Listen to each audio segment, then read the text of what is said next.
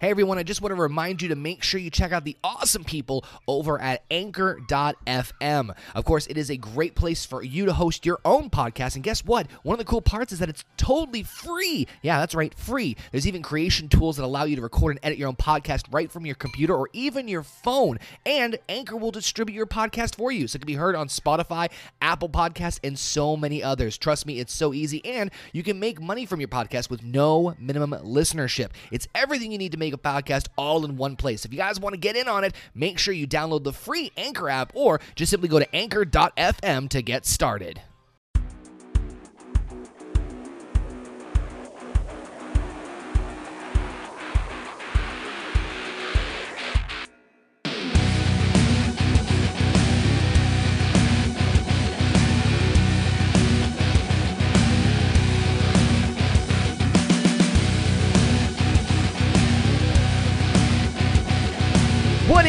On, everybody? Is yours truly, Connor, aka OK Fabe here. Welcome back, guys, to another episode of Wrestling Retrospective, the series where, of course, myself and my good friend Jake DeMarco chronicle the careers and uh, the wrestling uh, highlights of some of your favorite pro wrestlers out there. We've done five of these things, and uh, the train is just going to keep on rolling. And this one was actually uh, going to be a very special one. I'm sorry, we've done six of these. I can't believe I, I, can't keep track of how many of these we've done, Jake. This is insane. Um, I think I'm still Time recovering. flies. I think I'm still recovering from the Undertaker ones that we did a couple of months ago.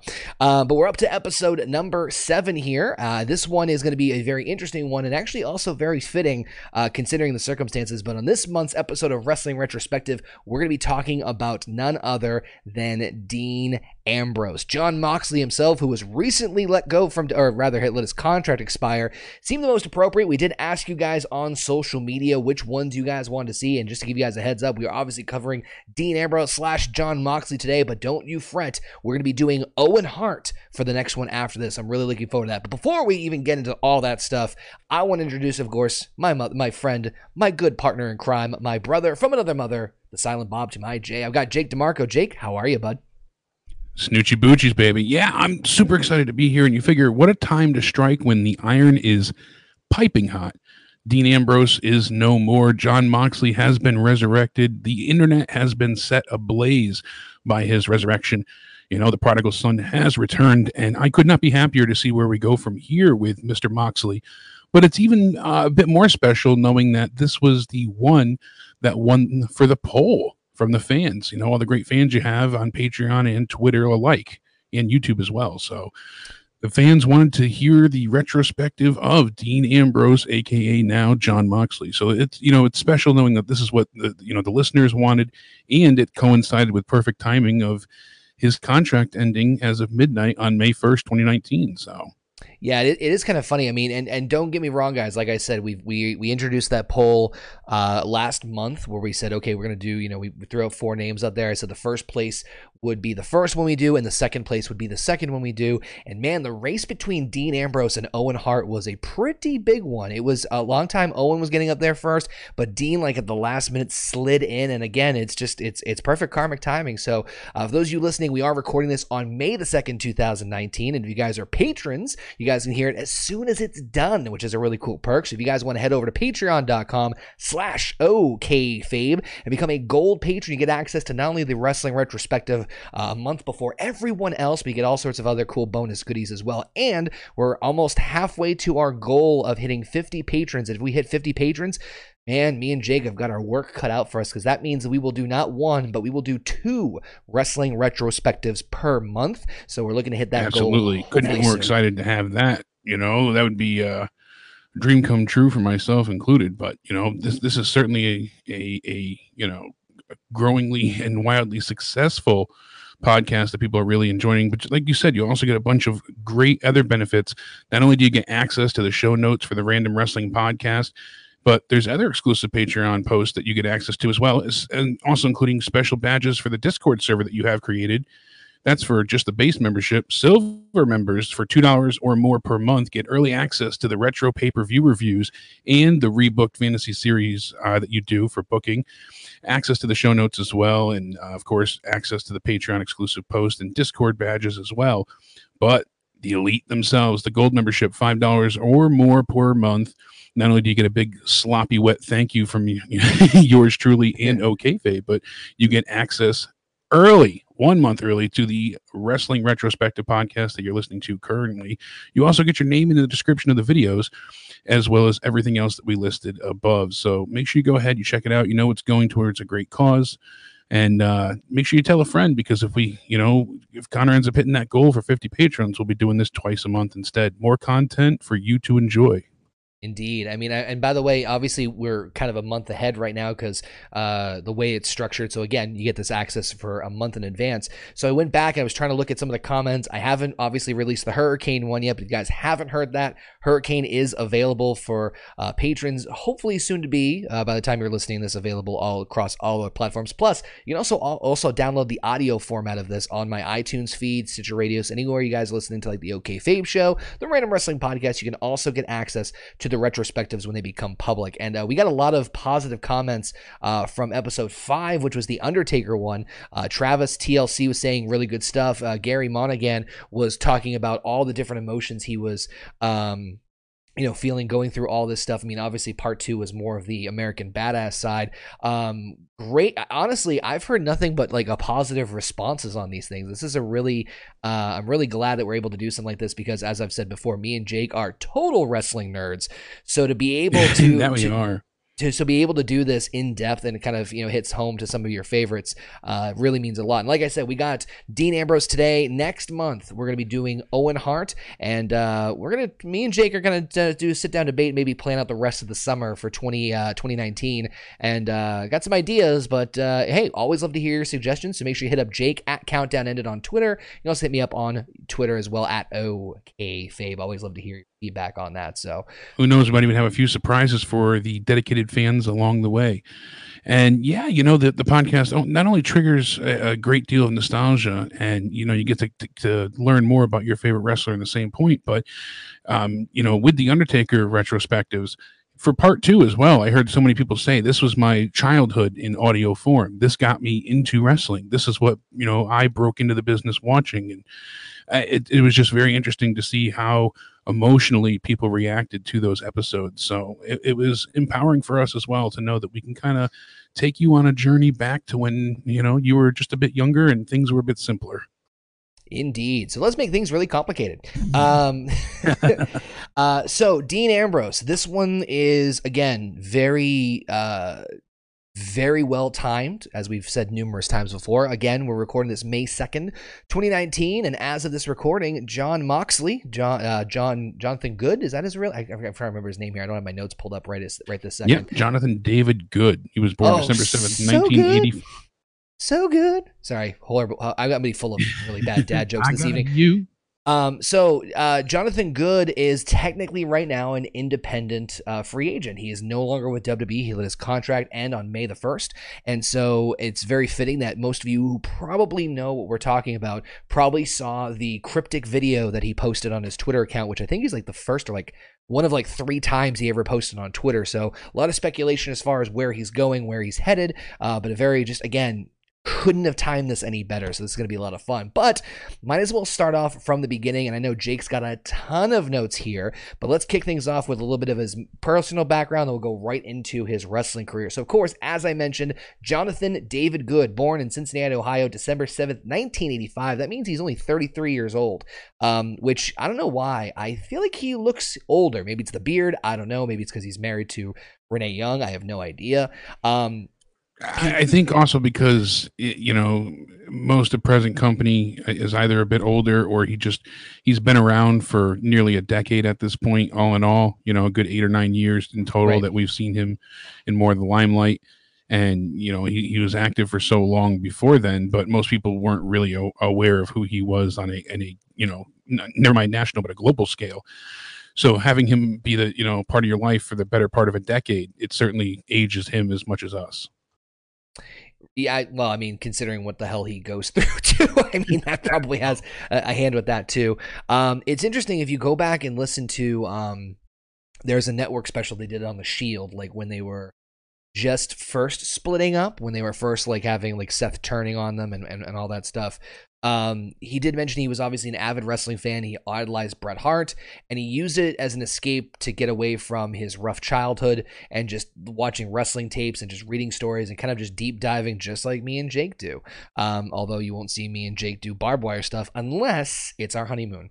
After a year of training, after a year he uh, uh, he began training as a wrestler. He actually dropped out of high school. So um, yeah, kids- he, he hated his teachers, he hated his parents, he hated his friends, he hated his life. The only thing that he enjoyed was wrestling. The only thing that gave him a a little, you know, breath of sanity and fresh air was wrestling itself. That was all he was interested in, and he went ahead and and wanted so badly to be trained, but unfortunately, you had to be 18 years old to start training.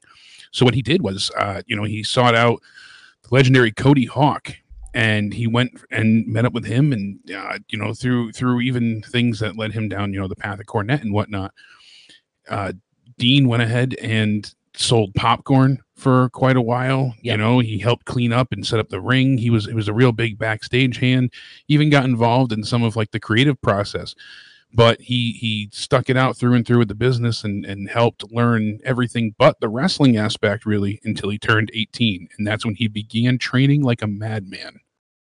I, I do I do appreciate the people who come in and just bust their ass. I mean, obviously that's kind of a theme when it comes to these, you know, when it comes to Yeah. these uh, retrospectives. But like, I don't know, I he resonate. with really has an old school mindset. He Yes. he's of that old guard where you you know you serve your time and you pay your dues and good things come to those who wait. The harder you work, the more rewards you will reap. And you know he's lived by that motto for ages. He he uh, you know gives a lot of credit to the people that trained him early on for keeping him out of prison and he said that he was in a very bad spot. He doesn't like to open up and talk much about his childhood, but he speaks very negatively about it. I mean, he mentioned bits and pieces on the Stone Cold podcast, as well as uh, other speeches and interviews that he's given. Even yesterday, when he inducted Cody Hawk, his former trainer, into the Cauliflower Alley Awards, Right. he said that, you know, uh, uh, the early days in Cincinnati, Ohio, uh, Dean had his teenage years, not something he remembers fondly. And everything changed when he walked into Heartland Wrestling Association and met Cody. He said that he was directionless, he was extremely troubled, but he liked wrestling and it was the only thing that he cared about. And Cody Hawk took that passion and saved him from his life being ruined entirely. Now I know Thatcher is also very famous for training a lot of a lot of wrestlers, and I actually wanted to quickly pull up the list here because I knew that Yes. Thatcher was a legendary trainer, and I know he did wrestling in the past and in the in the seventies and eighties. But I was curious. I'm like, I, I know the the one name I knew instinctively off the top of my head was Nigel McGuinness. I knew that, but ready for ready but, for the but Dean is another one, and Dean has also sold popcorn for Les Thatcher. You know, sold Right. concession, yeah. But worked listen, the door, and things of that nature. But listen to the name of these wrestlers that he's trained, right? So these are all graduates of um, of his school. You have Rosey and Umaga. So Jamal and Rosey, uh, um, Umaga obviously from the, the Samoan family, the dynasty. Elix, Yeah. Skip, Elix Skipper, Jamie Noble, Nigel McGuinness, Jimmy Yang, Jimmy Yang Wang. it's a weird, funny name. Johnny the Bull Stamboli, Shannon Moore, Charlie Haas, uh, BJ Whitmer, Shark Boy, and even Matt Striker. So, I mean, that, not you know a huge list, but I mean still pretty impressive turnout. I mean, obviously there there are highlights of other people, but still pretty damn decent success rate. Absolutely. I mean, a lot of big names in there, and a lot of people that would go on to maybe not be the, you know, the most successful wrestlers, but they would have huge impacts on the business in the sense that they would go on to uh, be really pivotal in, in careers of other major stars. Right. But um so he did popcorn, he did everything he possibly could to get in there and get his way in and in 2004 he made his debut under the ring name Jon Moxley, losing his debut match to Allah Hussein because that sounds fantastic to lose at that point in time of the year. but the following year, Moxley won the HWA Tag Team titles twice, um, and then also the Heavyweight Championship a couple years later.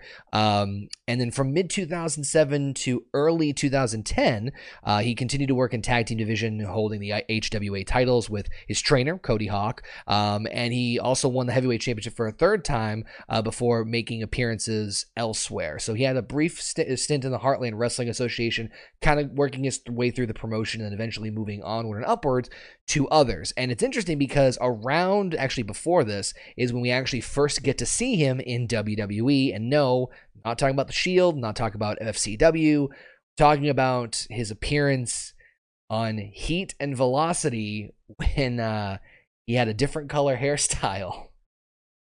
yes, he had this wild flamingo colored hair with the with the what? snarling and it was long hair too. I mean, you know, medium shoulder length that he had kind of like uh, pulled back and he had this this infamous screen grab that everyone throws around of him kind of g- giving a snarling reaction with the big lip hanging out the Elvis lip.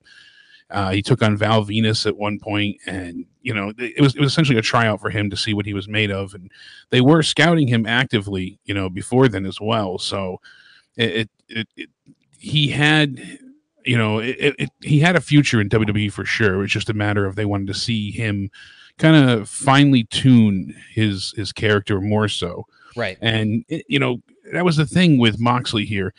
He idolized Bret Hart avidly that was that was his ultimate hero and we mentioned before how he used wrestling to escape you know the mindset of his rough upbringing and that rough upbringing made him a passionate not just wrestler but uh, someone willing to put their body on the line more than others and it was that deranged mindset that he would really allow himself to explore he developed a huge affinity for uh, not just hardcore matches, but death matches as well. And the next few years, we would see him really delve deep into the bloodiest of bloody matches to really, you know, make a name for himself. Oh yeah, see, it, it is it is very interesting that a guy who idolized Bret Hart, who's one of the most technical submission match, you know, submission specialists and like technical wrestlers out there, and and mostly, especially at this time, Moxley's known for being you know that master of like the hardcore slash deathmatch stuff and it is just fearless and insane. and death defying it's insane to see what he yeah did. he he went ahead and he broke new ground many times throughout the, his days in the indie promotions wrestling all over the place i mean like we said september 2006 he teamed with uh Hade Vansen who was supposed to actually uh, work and and become essentially the new Undertaker at one point in WWE, and that was scrapped. Little little funny side note. But he worked with Hade Vansen to win the IWA World Tag Team Championship in the Puerto Rico-based International Wrestling Association. Uh-huh. And they lost the titles to Chicano and Jeff Jeffrey in November, ending their reign at 69 days. So 60. He also wrestled several dark matches for Ring of Honor in that time. That was between 2007 and 2009. Then Moxley started working for Dragon Gate USA in late 2009. Right. Now, it's interesting because um actually pulling up his list of matches from that time frame and trying to pull up here um you know what he was doing. And so in 2000 in 2008 into 2000 like you said IWA which for those of you who don't know IWA um and I I could be mistaken on this because I've heard different versions of different things. I don't have the information right in front of me but I just want to throw it out there. IWA was widely known. It was very widely known for being a hardcore promotion, or at least some of their like divisions. It was kind of like a the fledgling like NWA territories. You see, like IWA here, Mid South specifically was known for being like very brutal because Ian Rotten was one of the people who owned it and ran it. So you would see um, yeah. All these kind of crazy. I mean, I'm looking at the the results of his stuff into like 2009, right? He was at. You ready for some of these names here for some of these shows? IWA at Mid South Mar- March Massacre, All Out War, April Blood Showers. Uh, like, come on! I like, love you know what I mean. Name. Um, so between between IWA Mid South, which was known for this, uh, and also CZW. I mean, hell, he wrestled a match uh, called CZW Eye for an Eye come on now. Um, you got to see a lot of just insane stuff that um, if you ha- I mean it's kind of folklore at this point. Everyone I think pretty much knows what um what he's done in the past, but I'm telling you if you really want to dive deep into it, this is the time frame to keep looking for. And just be warned, there's some really sick stuff out there, as I'm sure Jake yeah definitely and and in now research. His, character you know was was pretty much fully developed at this point in time. He was a beer swilling drunk that was also fun you know he would come out sing sweet caroline to a, a small crowd and he had the mindset of whether it was 20 people or 2000 he was giving you the the show of his life like he was going out on top like this is it. This is the best it's ever going to get. He always had that mindset of i'm going to give you 110% even if it's only for 1% and I really, you know, that's part of that old guard stance as well, and I admire him for that. And no matter you know the size of the crowd or the pay that he was going to receive, he treated it as a you know million million dollar payout and sold out you know arena. Um, Moxley went from here and really, you know, like you said, you made a name for hardcore matches, and in Dragon Gate USA, he started to work. I mean, his first televised appearance was in March of 2009 where he defeated Tommy Dreamer in a, in a hardcore match taped for the Mercury Rising pay per view. And that got him some really big street cred, you know, on, on the indie scene. Wow, he beat Tommy Dreamer. It was a hell of a match. But it would end up being his feud with Jimmy Jacobs that really made Moxley a, a, a common name for the, you know, IWC essentially. It was at the Uprising event in Canada where Moxley suffered a legitimate injury where his left nipple was almost severed off entirely uh. during a match with Jacobs.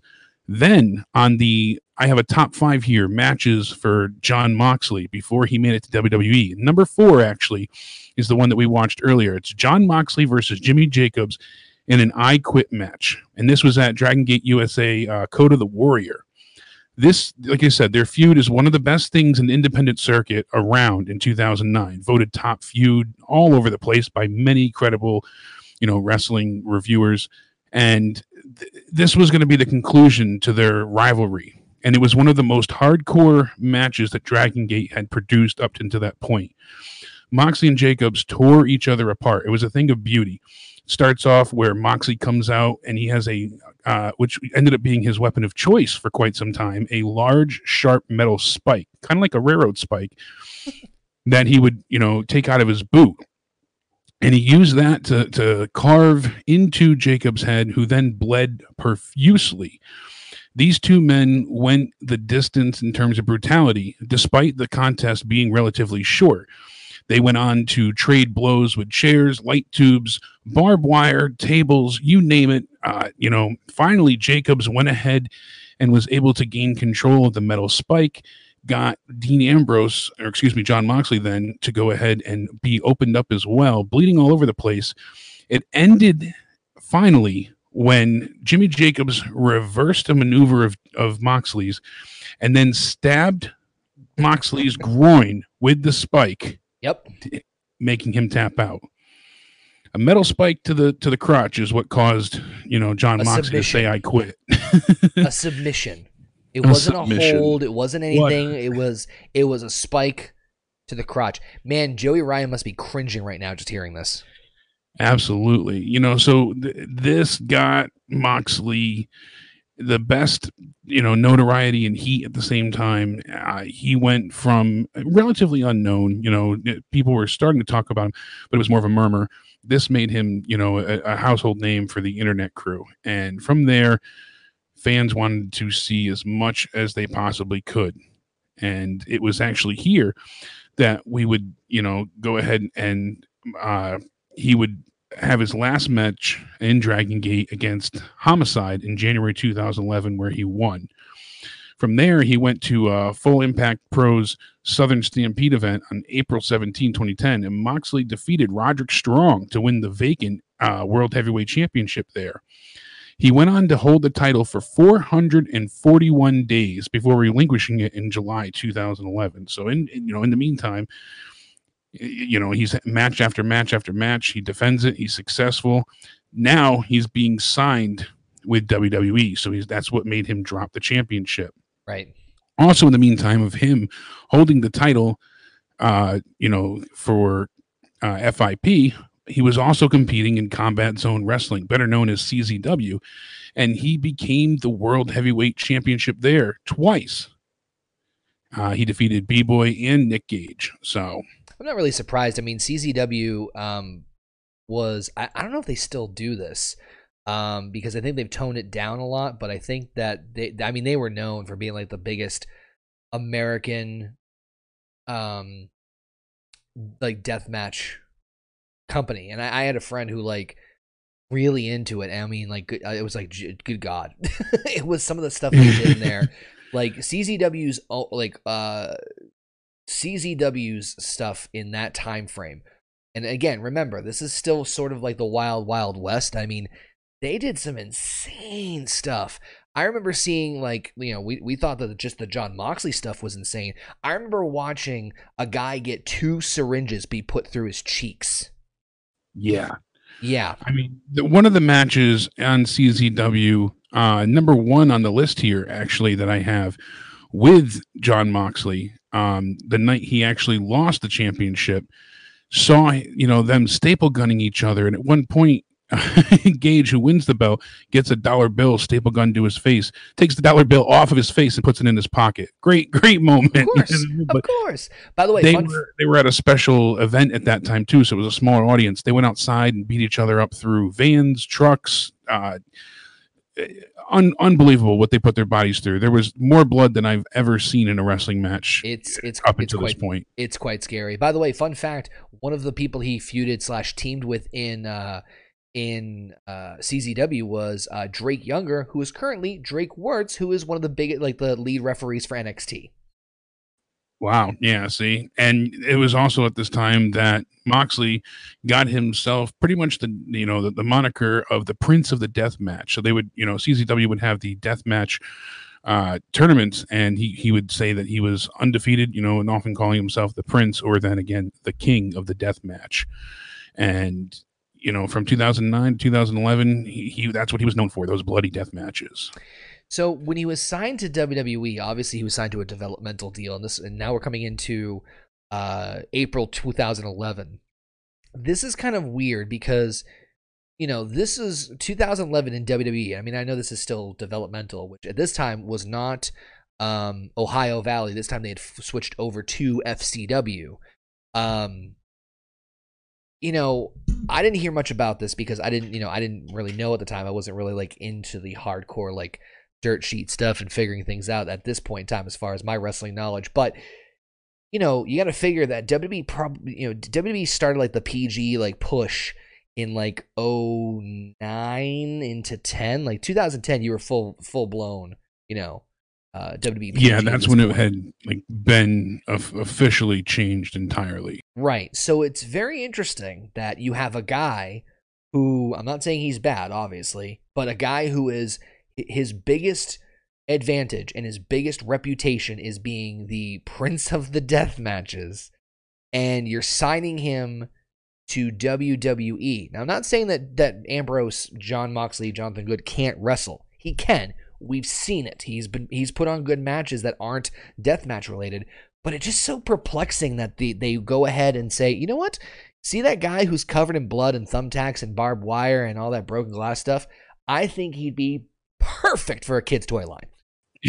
exactly. I mean, you know, the guy that that breathes and lives for hardcore matches, which we do none of currently. Let's get him.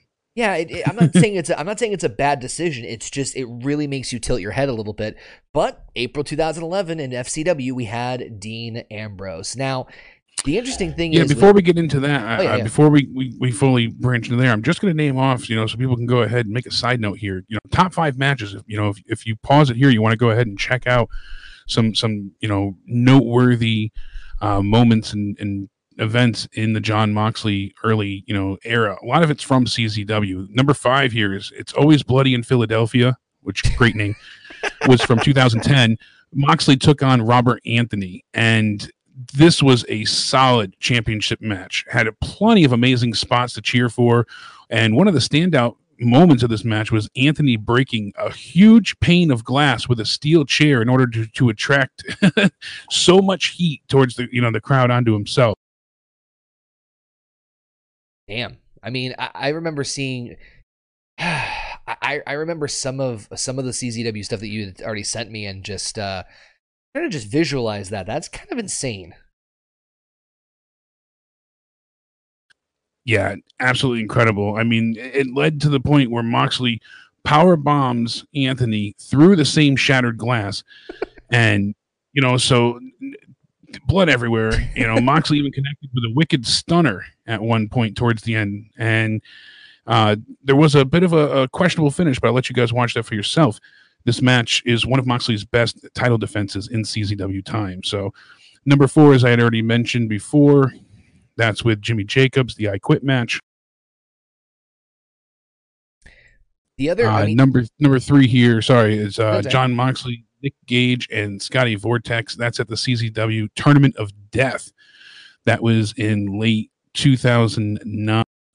Uh, that you know ended with a pile driver onto the you know tube lights that we had saw.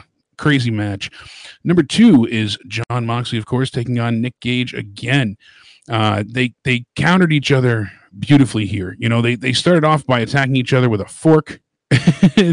just brutally uh, you know as i said moxley one of his tactics was was whipping on either the, the metal spike or a fork and busting open his opponent's forehead right in the beginning of the match. And gage wasn't having it and countered and you know busted moxley wide open as well. So they they both walking around in a pool of their own blood performed executely uh, you know uh, executed suplexes on the top rope through a barbed wire table. And that allowed Moxley to pick up a huge win there. And then number one, uh, the top match is Jon Moxley versus Nick Gage versus Drake Younger. This was one of the most unique venues that I said before. It was Falls Count Anywhere, and it was uh, it, was at CZW Southern Violence. This was in late 2010, and uh, like I had said, they were on a road tour, so unfortunately, it wasn't in full of a, it wasn't in front of a very large crowd. There was only about you know fifty, sta- you know, attendees at this point in time. Right. But the great part of it was it was such an intimate, intimate setting that the fans got to follow them as they went to each phase of the match, starting off in the ring, then you know fighting through the crowd and concessions area, ending up outside in the parking lot, battling on picnic tables, then fighting through parked cars, coming back inside, destroying what's left of the concession stands, then you know finishing the match in the ring itself. Um, you know they they used everything that there was with the three men beating the living hell of each other amid a midsummer night. like I said, the passionate crowd ate it up, and it was Gage who eventually picked up the win in similar fashion, much like the uh, previous uh, triple threat that I mentioned on this list. And he would walk away the CZW World Heavyweight Champion. But even though Moxley lost, he received the largest ovation of the night from the entire crowd from his crazy performance. And it was his tank top that was no longer white that speaks volumes for itself at the end of this match. By the way, I, I do love the the names of. I'm looking up the CZW stuff that you're mentioning right now, and the names of some of these events are absolutely hilarious. Like you have Oh, you, you so have good. they have like you said, it's always bloody in Philadelphia. Um, down with the sickness. I don't know why they didn't do that before. Um, swinging, walking on pins and needles. Yeah, this this is these are uh, severed ties. Ugh, I mean that. I mean that doesn't sound brutal, but then again, it's CZW. Um, my favorite though, blood pressure rising. That's that's you can't. These are these are just too great. Um, but yeah, I mean, definitely go check those out. Uh, Jay, did you have any other ones from his Jon Moxley days? No, those are the top five. I mean, you can find more obviously on YouTube or searching through, but those are the the ones with the highest uh, both fan ratings and uh, even you know positively reviewed by critics alike. So um, there's also a few matches that he had with Brain Damage and uh, DJ Hyde that you might want to check out as well. But those five are definitely the ones that I would recommend personally. And and brain damage is the name of the wrestler. Yes. Yeah, like that's that's. Just sorry, I, I wanted to make sure that was clear because people are like he wrestled with brain damage. He, he- yes, but th- that's the name. yeah, of the, Marvin Lambert uh, went. His ring name was Brain Damage, and that was one of the first few opponents that uh, Moxley took on in CZW. So That's beautiful. So we move on to the beauty of the Indies and his blood-soaked garments in in tow to FCW in April of 2011. Now, I actually remember watching a lot of this stuff.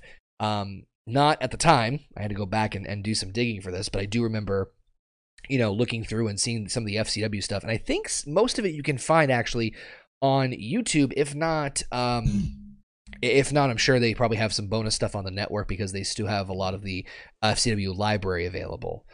Um, yeah, they have some of it on the network, not all of it, but a, a good portion of it is up on YouTube, and some yeah. of it even on uh, Vimeo. So, well, well, specifically the stuff with Ambrose and I, coincidentally, uh, his opponent, who he faced for the most part at the very beginning, which was coincidentally Seth Rollins. Seth Rollins, burn it down, baby. Burn it down. Tyler Black had kind of a, a similar uh, time in the Indies, made a huge name for himself and now he goes ahead and comes in where they change his name to Seth Rollins and you know Ambrose and Rollins had a 20 minute non-title Iron Man match and the match ended in a draw with neither man scoring a fall then they had a 30 minute rematch in which the title was on the line, and that took place in September, which Rollins ended up winning through sudden death rules. So they went the entirety of the match with no falls and then went to sudden death. Right. And that's when they, you know, really picked up steam and people really started to pay attention to these two in particular they were having some barn burning matches. And by the way, they were having it not for the FCW Heavyweight Championship, but for a unique title that they actually introduced as essentially their mid card title. And I don't know if you remember this, Jake, the FCW 15 champion. Now, the concept of this was that you would have, in order to defend this championship, you would have, and I, I don't even know how this would be possible in some cases, a 15 minute Iron Man match. So whoever got the most pins and submissions in that time frame, it's kind of like the 15 minutes of fame thing. But yeah, I don't know how to, I mean, that sounds like an interesting concept, but I mean, oh, there's a mid card title, but I mean, don't let the title, don't let the title and the idea of the concept of the championship fool you. These matches are freaking amazing. They are works of beauty to see them just like kind of go at it.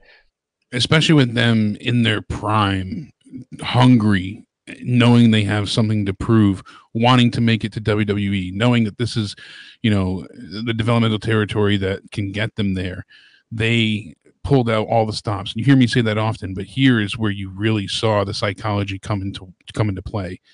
And it wasn't long after that at a FCW house show, uh, actually October 21st, Ambrose went on to challenge a little person by the name of uh, CM Punk, who was making a guest appearance. And uh, they had a really good match themselves. Ambrose lost, but Pank, uh, Pank, I can't talk. Punk would later praise Ambrose after the match. It was that you know rub that he received from CM Punk that would go on to get him uh, noticed more by upper management in WWE. And it's funny because you know, looking at, um, you know, I remember listening to some of the stories about like the Shield, bring, you know, uprising and whatnot. Um, that Seth was kind of getting frustrated, like in FCW, because while he was having, you know, he was signed to developmental, he was getting all the championship accolades and having good matches, he was kind of a little frustrated, and so when it when Moxley came in, or good, whatever you want to call him, Dean Ambrose. I mean, he's technically Dean at this point. You know, it's kind of like a oh holy crap! It's a guy who works just as hard and also has a, a killer indie reputation, which let's face it, a lot of the FCW guys did already have. But it felt like he said he was being stagnant for a little bit, and then all of a sudden in comes Dean, and bam, they have just again a couple of really good matches that I remember going back on uh, and seeing. So definitely recommend if you have the chance to look up some of Dean and Seth's stuff from FCW. They are truly gold. But one thing that, uh, well, immediately after this, um, this was one of the more interesting rivalries that I didn't see coming, but when it started, it was one of those head scratching ones. But at the same time, the way it developed, it was great. Could have been could have been amazing, but it, it could have been. It was really great for what we got. And that's his feud with William Regal.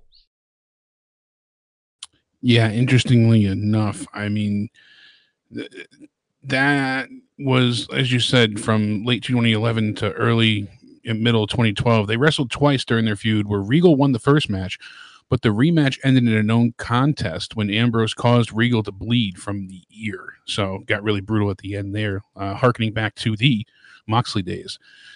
Then on the February 5th episode of FCW, Ambrose faced Rollins and Roman, you know, going by a different name at that point in time, uh, in a triple threat match to determine the number one contender for the FCW Florida Heavyweight Championship. However, Roman was the one to win that match. And later in June, Ambrose challenged Rollins for the FCW Championship once again, but came up short. So this is. Oh, sorry, I mean, kind of, a, no, it's kind of a, uh, you know, continuing a bit of affairs for him where he would you know make these big challenges and come up short. But that played into his character at the time and kind of caused him to gain some sympathy from the fans as well. You know they they found a way to get behind him and they almost became as, as hungry to see him win as he was himself. And it had an interesting dynamic between him and the fans overall. Now this is kind of like a weird part because i don't know if, if a lot of people know how fcw like operated or lack thereof. But a lot of people you know this was this was the last major this was the last developmental territory that was or developmental um company concept whatever you want to call it before nxt launched. So fcw was kind of like the last like fledgling bits of what you know the developmental system was before you had ovw yeah. and then you had you morph into fcw yeah because i mean fcw you know, be, uh, started in 1961 and ran all the way till 1987, I believe. And then they reopened their doors October 2007 and ran all the way till August of 2012. And you know, like as we said, when they reopened, they were uh, officially the developmental territory for WWE, and they had uh, many, many stars that came through their rankings that went on to be successful, you know, superstars. AJ Lee, Aksana, Del Rio, Alicia Fox, Cesaro, Brie Bella, Nikki Bella, Kurt Hawkins, you know, it, it's Cesaro himself, Damien Sandow, Daniel Bryan, uh, Dean Ambrose, uh, obviously everybody from the Shield, Seth Rollins, Roman Reigns, Jimmy and Jey Uso, Jinder Mahal, you know, it, it, Kofi Kingston. I could keep going. Rusev, Ryback, um, uh, Sheamus, you know, Ted DiBiase Jr., Titus O'Neil, Tyler Breeze, Tyson Kidd, Wade Barrett. So, uh, and a lot of these were people that Dean Ambrose was working with at that point in time as well. So you think about how much talent that that soon debuted on the WWE roster from FCW was just so impressive. What a, what a class, you know, graduating class that he came from, which would lead into the debut of NXT as well. It's just funny when you go back though and you watch FCW stuff, you see like 50 effing banners in the background of like either former or current champions, a bunch of WWE posters. I mean, it was a warehouse. And they made no bones about it to like, you know, if you look at it, I'd be surprised if they could fit 100 people. And it's just really yeah, no funny. Doubt. It's just really funny that you get, you know, we're, we're going from from that to what NXT eventually morphs into. It's just really like interesting, especially because, you know, this we're talking you know NXT's day or NXT's birth was what around uh around 2012. Yeah, it was it was in 2012. They they in well, December 7, 2011, they they uh, had recorded an unaired pilot for NXT under the working title Full Sail Ahead. So that was the first name right. for it, and they that was at Full Sail University, obviously. And Dean was actually uh, competing on that pilot. He was defeated by Leo Kruger of all people, and also defeated by Xavier Woods um, later on for the first tapings.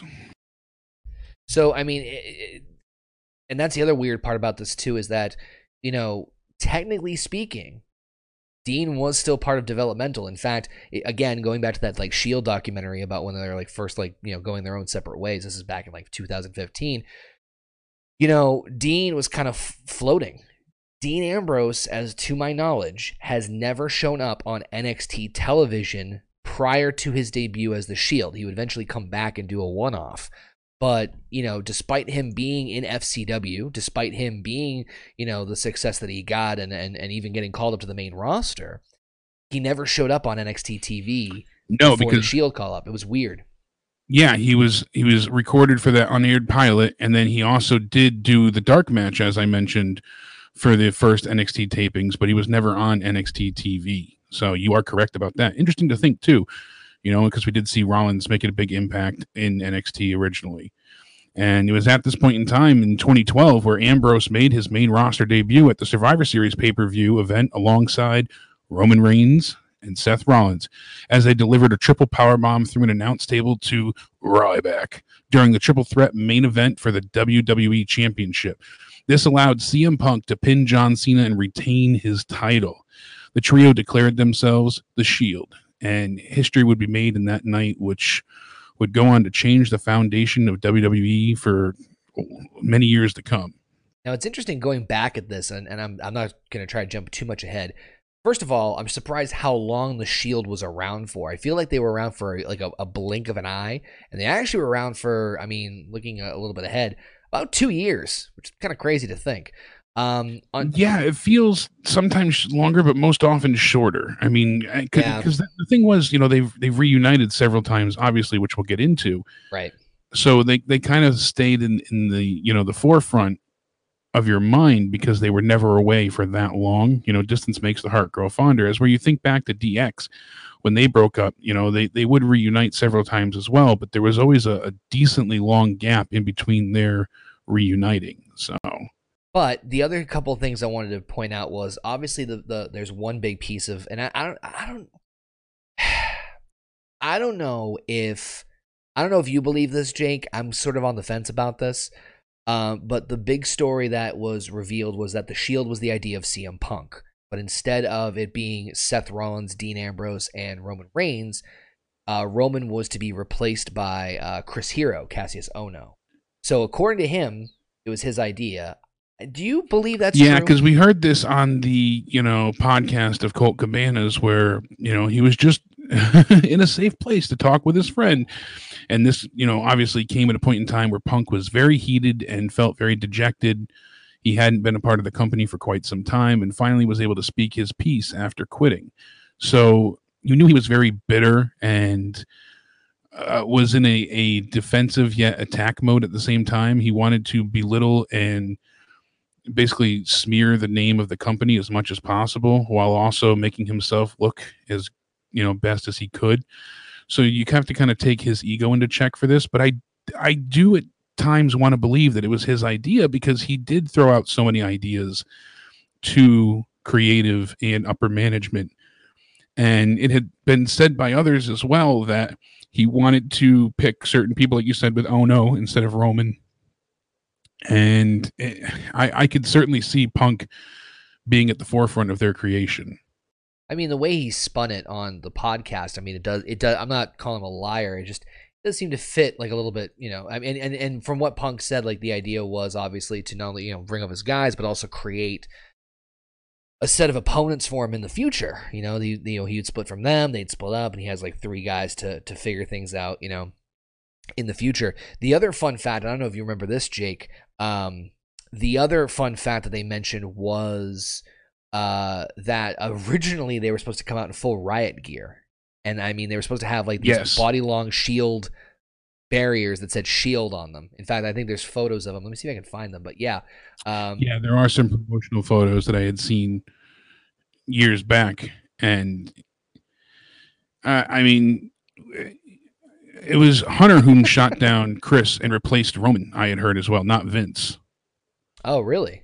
Yeah, oh. that, that was said. So I mean, I've heard it both ways, but you know, they it, it, it certainly is is feasible and plausible that this would be something that Punk created because, like you said, it would be opponents for him to face later on as well, and you know, not unlike J and J Security, you know that that was what Punk was going for. So yeah, I, I, can sort of I can sort of buy that, but I don't know. Just uh, for some reason, the punk one it just seemed a little too convenient that that he mentioned that it was his idea. But either way, uh, he's now part of the Shield, and they are thrusted pretty quickly into uh pretty big important spots and not only that they really backed him up. Their first matchup uh, so obviously you mentioned their debut. They debut at survivor series. They helped cm punk retain the title. They declare themselves the shield. Yeah and they, they they they you know they said that they were there to fight what they perceived as injustice.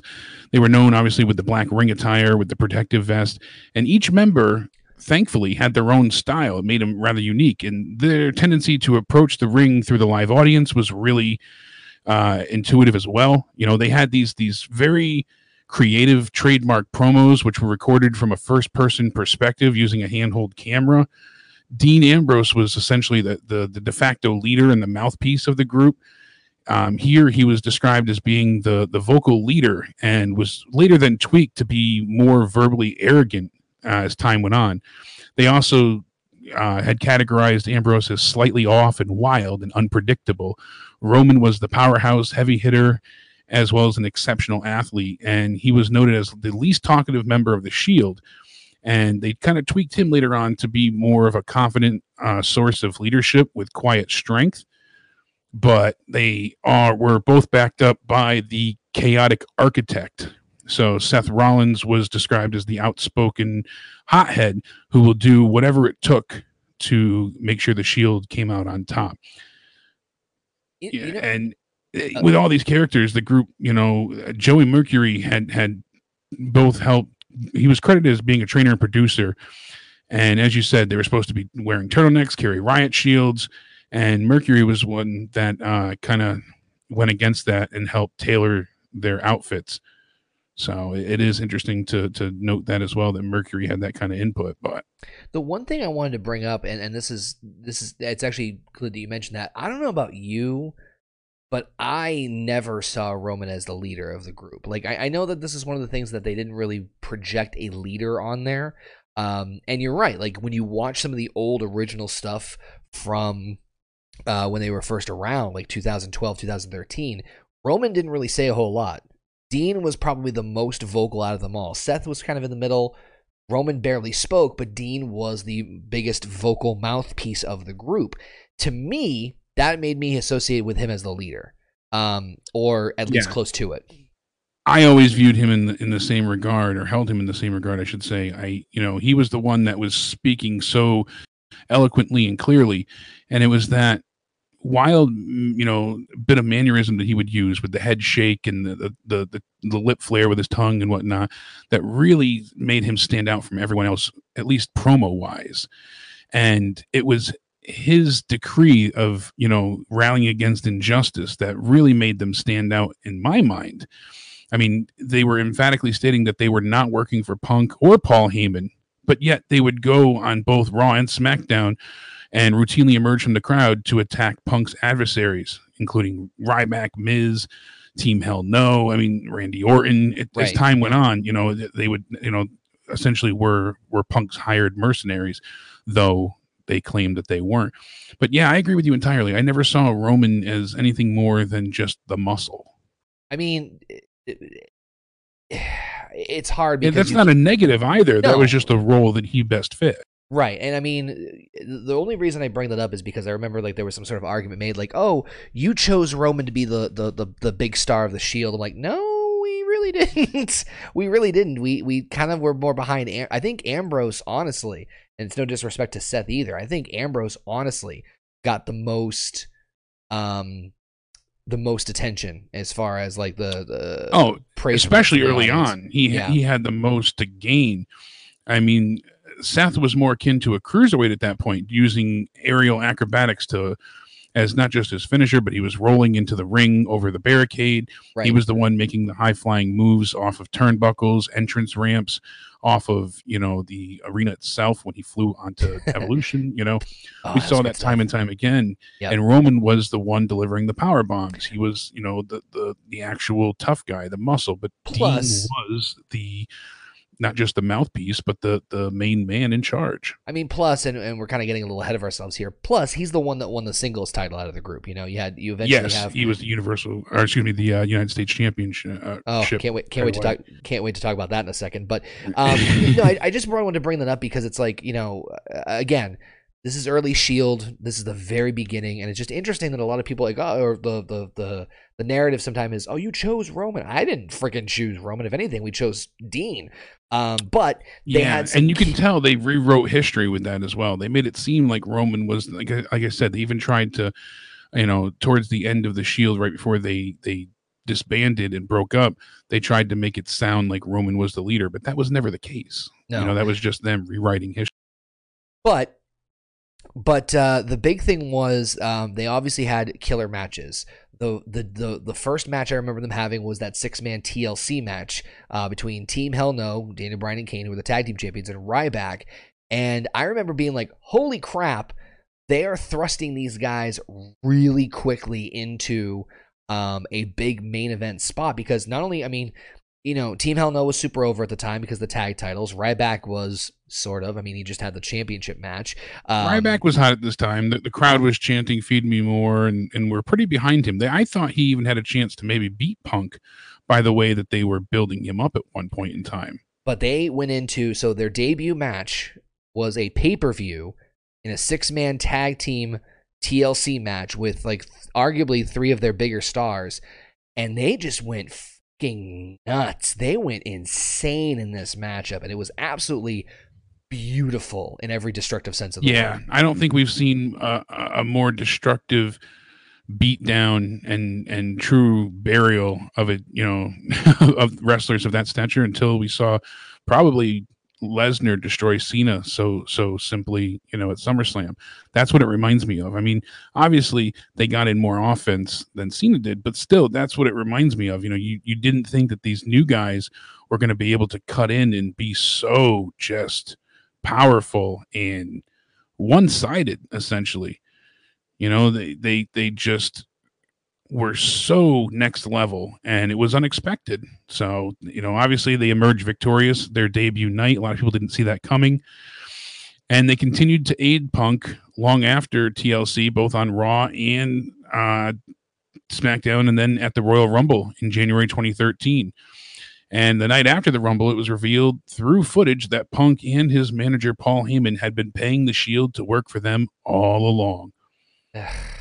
Yeah, I I wasn't crazy about this decision personally. I like the idea of them just fighting against injustice and and just being outright well, evil dastardly heels. I didn't because it didn't seem like they would care much about money. That wasn't what they were touting in their promos. To me, it seemed like they felt that there was people committing wrongdoings that had to atone for their sins essentially. My big thing was that they could have stretched this out so much longer you know, I, I, I felt like they could have really gone the distance with this, where like, is the Shield really working with Punk and create like, yeah, you're obviously creating scenarios where it's like, well, it's pretty obvious, but I would have done like more to stretch that out a little bit, like, you know. Um, yeah, I agree. I, I most found the issue with the money scenario, with them, you know, well, being fueled by finances. I mean, that didn't seem like they would pay much mind to. If they had said that, oh well, Punk promised them power and you know championship opportunities and things of that nature maybe i would be more on board but it was just strictly finances that he said was keeping him focused all along and especially because they quietly ended their association with punk after that yeah that too it was it was a bit both concerning and uh, puzzling. So that's that's really the big thing with me. I mean, it's kind of the same idea where it's like, okay, you know, you're like, oh, we paid you da da da da da. That was really like the end of it. But I, I, I get where you're coming from. Like the idea of like, oh, we're doing this for justice. We're doing this for money. Yeah, I, I'm right there with you. Um, but even if they, even if they like did something like you promised us this or promised us that, I'm just saying like the idea, especially if Punk, if if what they were saying was true about Punk creating these team of guys to be his backups and then like eventually turn on him and become op- opponents, they didn't really touch up on that. They never really no, followed through didn't. on that. It, so it's kind of and it should have been gone much longer, like you said. Absolutely. That was my that was my biggest gripe with it. But I mean, if eh, you're right, if, if it's eh, I'm, it's the same kind of they the, both of our reasons kind of overlap. Where it's like yeah, uh, no matter what their reasoning was for helping him, it still should have played out differently. Agreed. It should have lasted much longer, and it, it could have been handled much cleaner. The break now, was very sudden and trivial. So now it's interesting because you know we were talking about like how we saw Ambrose as the leader. Well, I'm gonna kind of like kind of go through these real quick, and then of course Jake, if you, pop, if you want to pop in, leading up to uh Dean Ambrose winning the United States Championship. So we're we're we're talking at the Rumble. So of course Rumble they do interfere in Punk's match, but even though uh you know they revealed they were working all together all along, well, great. Um they go on to have some pretty crazy six man tags. So, with Elimination Chamber, uh, the next month, they defeat Ryback, John Cena, and Sheamus. Again, this is 2013, so we're getting you know yeah. pretty pretty big names up there at the time. WrestleMania, they have another six man tag and they actually win the match. It's against Sheamus, Randy Orton, and Big Show. I just remember how much of a cluster that babyface team was. Like, what in the yeah? They felt that? so thrown together and they felt like they never had a chance to defeat the Shield at all, like whatsoever. And as you said, it just it was this weird amalgamation of pseudo baby faces. Like Big Show had turned heel and face so many times that you didn't know which way he was coming and going. You know, which way did he go, George? Just didn't add up.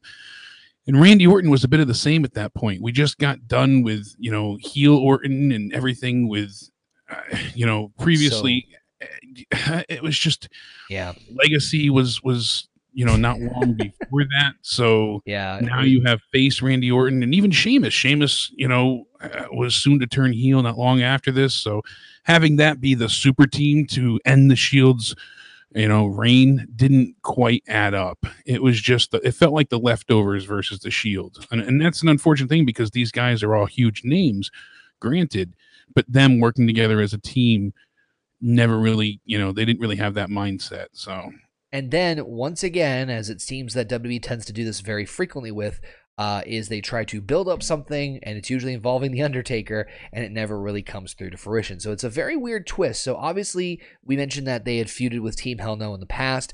Two weeks later, after WrestleMania on Raw, the Shield actually goes up against. You ready for this? Team Hell No and the Undertaker in a six-man tag, and then, and this is the weird one here, the next SmackDown Ambrose took on The Undertaker in one on one action, but even though he lost, the Shield just destroyed The Undertaker. Why is it that we see so many times, Jake, that they set up something for The Undertaker where, like, the Nexus take him out, the Shield take him out, something happens to The Undertaker, and then nothing comes from it?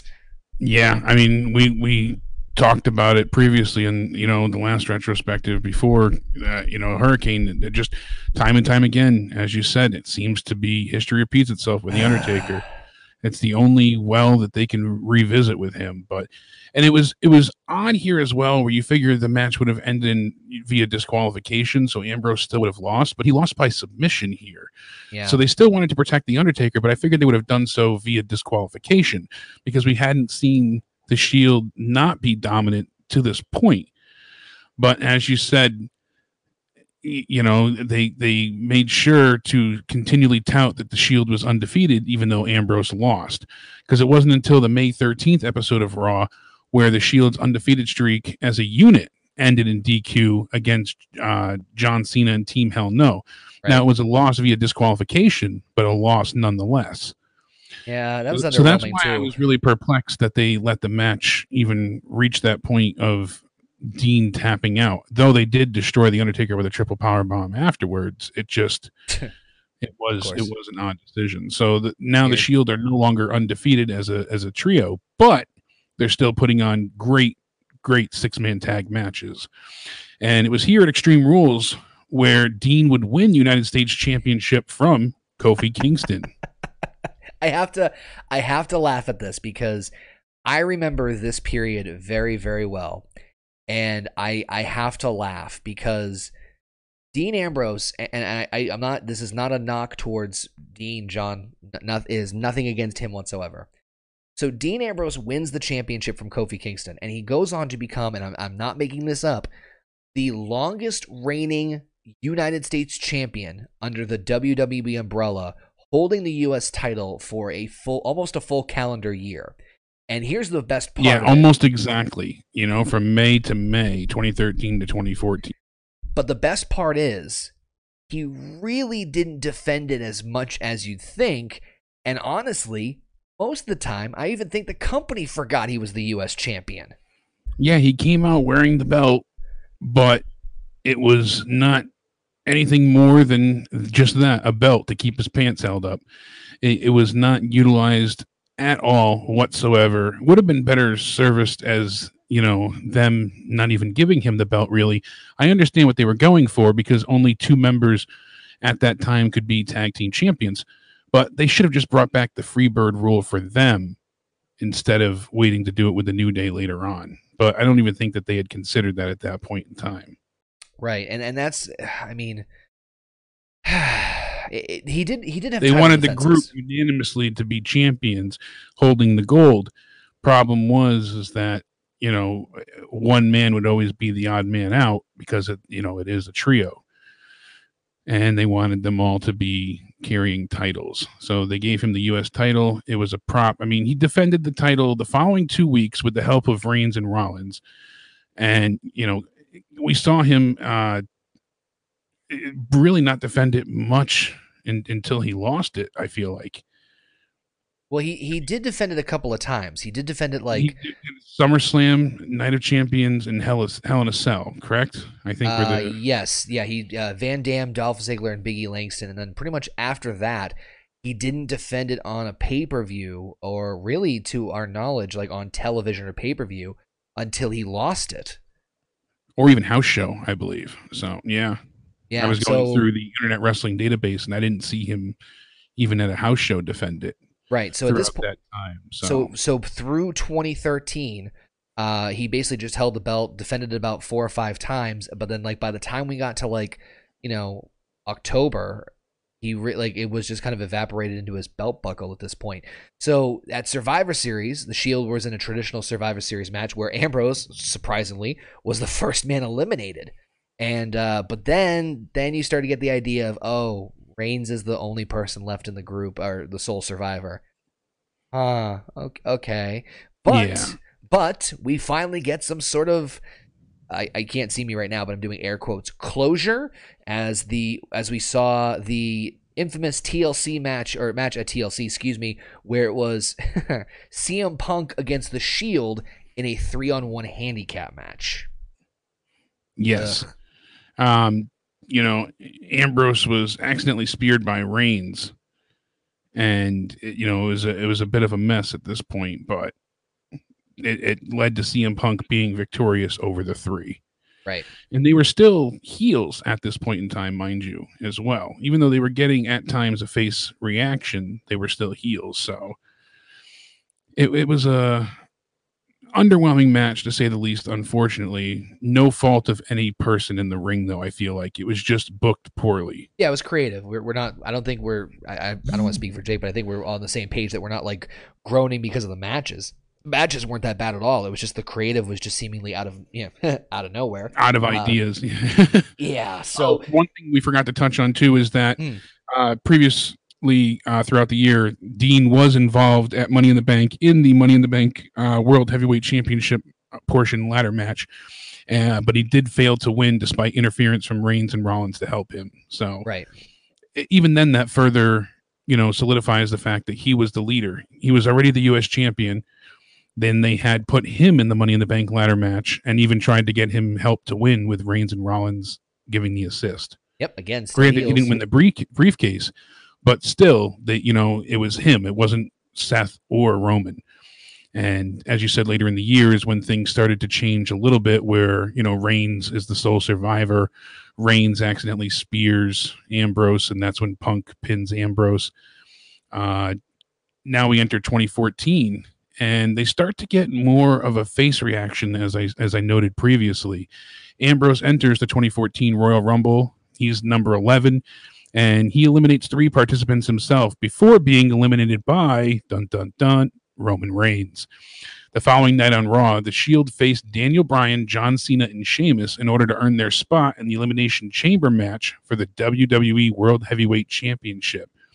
The Shield lost, though, after the Wyatt family, who consists of Bray Harper, Eric Rowan, or Bray Wyatt, excuse me, Luke Harper and Eric Rowan, can't talk tonight, I said, uh, they interfered in the match. And that started one of the best feuds uh, I, I can recall in recent times, especially the last decade.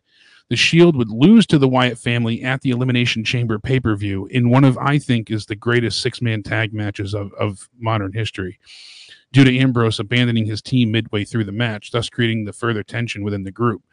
But what a match this was. And and both the matches these teams put on, you know, were fan friggin' tastic. So good. I do remember the uh I do remember I was I was hoping to get to this part. Uh the Wyatts and the Shield. That was a treat in and of itself. I remember the build going into it and how people were chanting this is awesome and they hadn't even touched and it was awesome because you know the Wyatts were still relatively new because I think at this point they just debuted um I can't. It couldn't have been that long ago. It it had only been like a couple of months. Um, maybe uh, no SummerSlam, I think. But that's the that's the earliest I could I could think of. But the fact that you had like now two of the, these major factions coming at each other uh, was really uh, really interesting. The Wyatt thing was really fun because you know, like I said, two teams that are very similar. I don't think the Wyatts were around that long. I think they only like showed up. I'm trying to like pull it up here. I think they were around. Um, where the hell are we here? 2003. Okay, so like SummerSlam. So they only been around for like a couple of months. So obviously you have like these two. It's like a dream match in some cases where you have like, oh, these guys are. This is a team of three. Oh, this is a team of three. This could be fun. Yeah, and like you said, the crowd chanting "This is awesome" before it actually even started, incredible, really incredible. And not to mention too, I mean, this this is again more cracks in the foundation of the Shield. You know, it was really starting to show we saw, you know, at this time, Dean Ambrose goes ahead and gets called out by Mark Henry. He loses, thank you know, Mark Henry loses due to interference by Roman and Seth. And then again, you know, a few nights after, Roman defeats Mark Henry without needing the help of the Shield teammates. So that was, you know, again to show up Dean Ambrose. So you see these two kind of, you know, getting on each other's nerves essentially, and cracks in the foundation are definitely showing. And then we get to the Shield taking on the Wyatt family, and you see Bray Wyatt and Dean Ambrose. They go ahead and they brawl all the way into the crowd and then into the back. And they were out of the match for quite some time, but only Bray Wyatt returns later with no sign of Ambrose.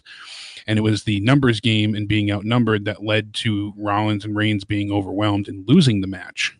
And something similar would happen at the rematch, the March 3rd episode on Raw. Uh, the Shield's poor teamwork led to Rollins walking out during the match and Rollins claiming that he had enough of being the glue holding the group together. So I mean this is this is showing signs of wear and tear and they were no longer as dominant as they once were. They're racking up quite a few losses. And you know the, things are are weighing heavily on the minds of the teammates. But the the matches they gave us still in the meantime fantastic.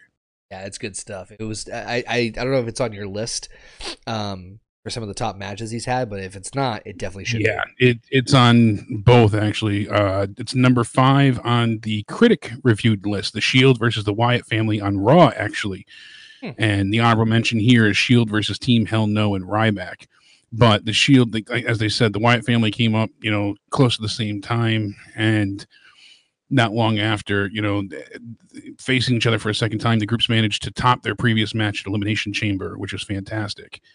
And it's yeah, also, I believe, number 10 on the 10 best Dean Ambrose matches as well. So, and that's fan voted. Damn. Well, I know the Shield um, slowly start to turn into into into baby faces at this point in time. They're now starting to feud with like Kane and the Authority a little bit, but you know they they they so they essentially turned babyface, and then they have again random match where it's the Shield against Kane and the New Age Outlaws. I can't believe that came out my mouth at WrestleMania, and I feel like that match was really short. It um, was a squash match, squash and a half. Let me see how long that was. very very was. short match. While you uh, look that up, I mean, I was shocked by how fast this match. two, two minutes it was, fifty six seconds. Yeah, I knew it was incredibly short, and I was so disappointed that you know the Shield had gotten this treatment, especially after the the phenomenal matches we got with them previously. Even just with you know Team Hell No and either John Cena or Ryback or the Undertaker, you know they always put on fantastic works of art. And then the same thing with the Wyatt family, especially. You know, you get two amazingly intense bouts in the ring to lead to a three minute match at WrestleMania, and especially WrestleMania 30 it had that huge feel to it. So it was unfortunate that this is what we got. And but it was an awesome entrance. I'll give them that much. but they made up. But they made up for it afterwards. I, I will say that because in spades. Uh, because what happens next is obviously, like I mentioned before, the big reveal is that they're now baby faces and they're now feuding with the Authority. More specifically, they're feuding with the new version of Evolution, Triple H, Batista, and Orton. And yeah. at this point, Dean I, does ha- Dean does lose the U.S. title, unfortunately, because Triple H forces him to defend it in a 20-man battle royal, which sees him lose it to Sheamus, ending his title reign for you ready for this, Jake? 351 days. Holy yeah. crap. Incredible, you know, and as we said, he didn't defend it all that many times. So Whoopsie. still hell of a run and it, it, it served him well at that point in time. Looking back, maybe not as much, but now that the Shield are, are absolutely they're baby faces, they're finally seeing eye to eye. You know, Rollins said that it, it took him uh, to walk out of the ring pre Mania match for Ambrose uh, and Rollins to to stop, you know, hitting each other and finally see, or excuse me, Ambrose and Reigns to finally see eye to eye. And you know, they all reconciled. Things are working well. They're now viewed as faces going into WrestleMania 30 against the authority. You know, they because it, it was you know Kane was helped by his authority teammates, the New Age Outlaws, and the authority obviously viewed as the bad guys. Now Triple H, as you said, takes away uh, Dean Ambrose's U.S. title by putting him in the 20 man battle royal, and now we we get to see that it's all leading to evolution reuniting. And they go ahead and they have some you know some of the, the the best matches as well you know? So we see them against the wyatt family fantastic amazing matches and it only gets better against evolution which we weren't sure how that you know it was it was going to be. Batista's been back for not that long you know since january where he won in the rumble. And randy orton and triple h are, are you know working together once again. And we had a no holds barred elimination match at payback where they defeated uh, the evolution in which no shield member was eliminated at all. Oh, yeah, so it was just that. extremely decisive Yeah. huge victory amazing match It was a, a hell of a contest between these two teams. And, you know, like I- absolutely like I said, WrestleMania 30 was a little bit of a disappointment for them, but they made up for it in spades with these two. Didn't they have two uh, pay per view matches back to back? yes they did so Okay, yeah, I thought it was two. the So- first one was at extreme rules Yep. and then you know the, that one. that that was yeah the second well the following night after extreme rules is when triple h forced ambrose to defend his title in the battle royal Okay, that's what I thought. and Okay. then that led to him losing you know after reigning 351 days Right. and then the shield defeated all of evolution without losing a single member at the payback pay-per-view the I'm following night though Yep. you know triple h said that hey i'm not done with the shield here and you know his intentions were to continue feuding with the shield and batista quits wwe for a second time Gets in the that, ring, that, you know, says he's done that, by the way, not to not to cut you off, Jake. That was probably one of my favorite moments in recent memory because I remember Batista quitting and just does like the princess wave. I freaking died at how he was so classic he was just like, I don't care. I lol, I'm done. I'm gonna go off do Guardians of the Galaxy. Um, but uh, you know, you think about how much shit he endured since he returned as well I know, but this was, with I mean, the blue Tista, the blue Tista, yeah, having I mean, to he- he get took it well. removed from his title win at WrestleMania 30 in lieu Yep. of Daniel Bryan being cheered So the interesting and then getting his ass kicked twice by the Shield. Right. So obviously we know what happens right after the second lost evolution. But the one thing I want to say is given what we know then now, um or given what we know now because of then, you know, presumably that would have been the last match of the Shield. I say presumably because I'm pretty sure that we all would have thought like at some point they're probably going to get them back together, if not for like a one night only thing, whatever. But if that was truly the quote unquote last Shield match ever, hard to top those. Um, with Yeah, evolution, what a way to go out than to go out on top with some of the best workers in the business. You know, it, it, Evolution, my God, one of the best factions of all time. One of going against an, another, you know, top faction in the Shield. How can you get any better than that? And Triple H, you know, saying that he's got a plan B for destroying the Shield. I didn't see coming. I really didn't. I didn't think they were going to break them up yet. Honestly, I like think you said, everybody it- thought it- Ambrose would turn. Yeah, I, I certainly didn't think Seth would be the one. I, I had thought Dean or even Reigns, not Seth. Didn't see that coming either, honestly. I know some people said that they saw it all along. I admittedly did not. And, you know, Batista quits. Triple H says he's not worried. There's always a plan B. And you see Seth Rollins standing in the ring with his Shield brothers next to him, side by side.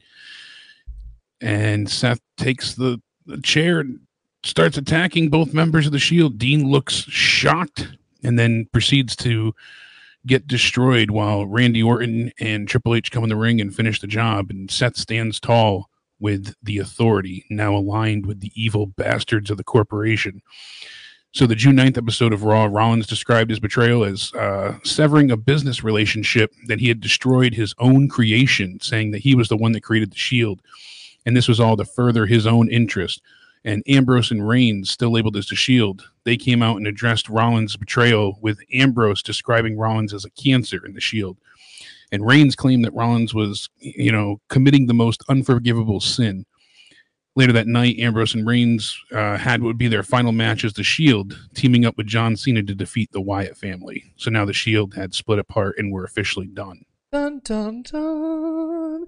Yeah, I, I mean that was truly like a, a big shocking moment, and I, I, do love when Dean had his like mouth agape about the whole thing when, when Seth betrayed him because, like we said, especially with you just mentioning how like they showed the frustration with Dean abandoning the Shield during the Wyatt family thing, and Dean, you know, looking at like the three of them, right? Nobody really thought. Ro- I don't think anybody thought Roman was really going to turn because he was so quiet. Um, but I don't think anyone expected Seth because Dean just has a again the reputation from not just the Shield but also from you know what we talked about with his reputation on the Indies has it like heel kind of gimmick like we're like oh he's gonna turn on them he's gonna go nuts it's gonna be great you know you're gonna he's gonna um, you know be that truly bizarre character just like fight everybody and go crazy and Seth turning on him was obviously a bigger surprise than we all expected. And then. Yeah, because I really saw Dean becoming that Moxley character out and out. That's what I thought would happen. Yeah, know, I think, you know, I think they, everybody did. Beginning to call him the lunatic fringe at this point, and yep.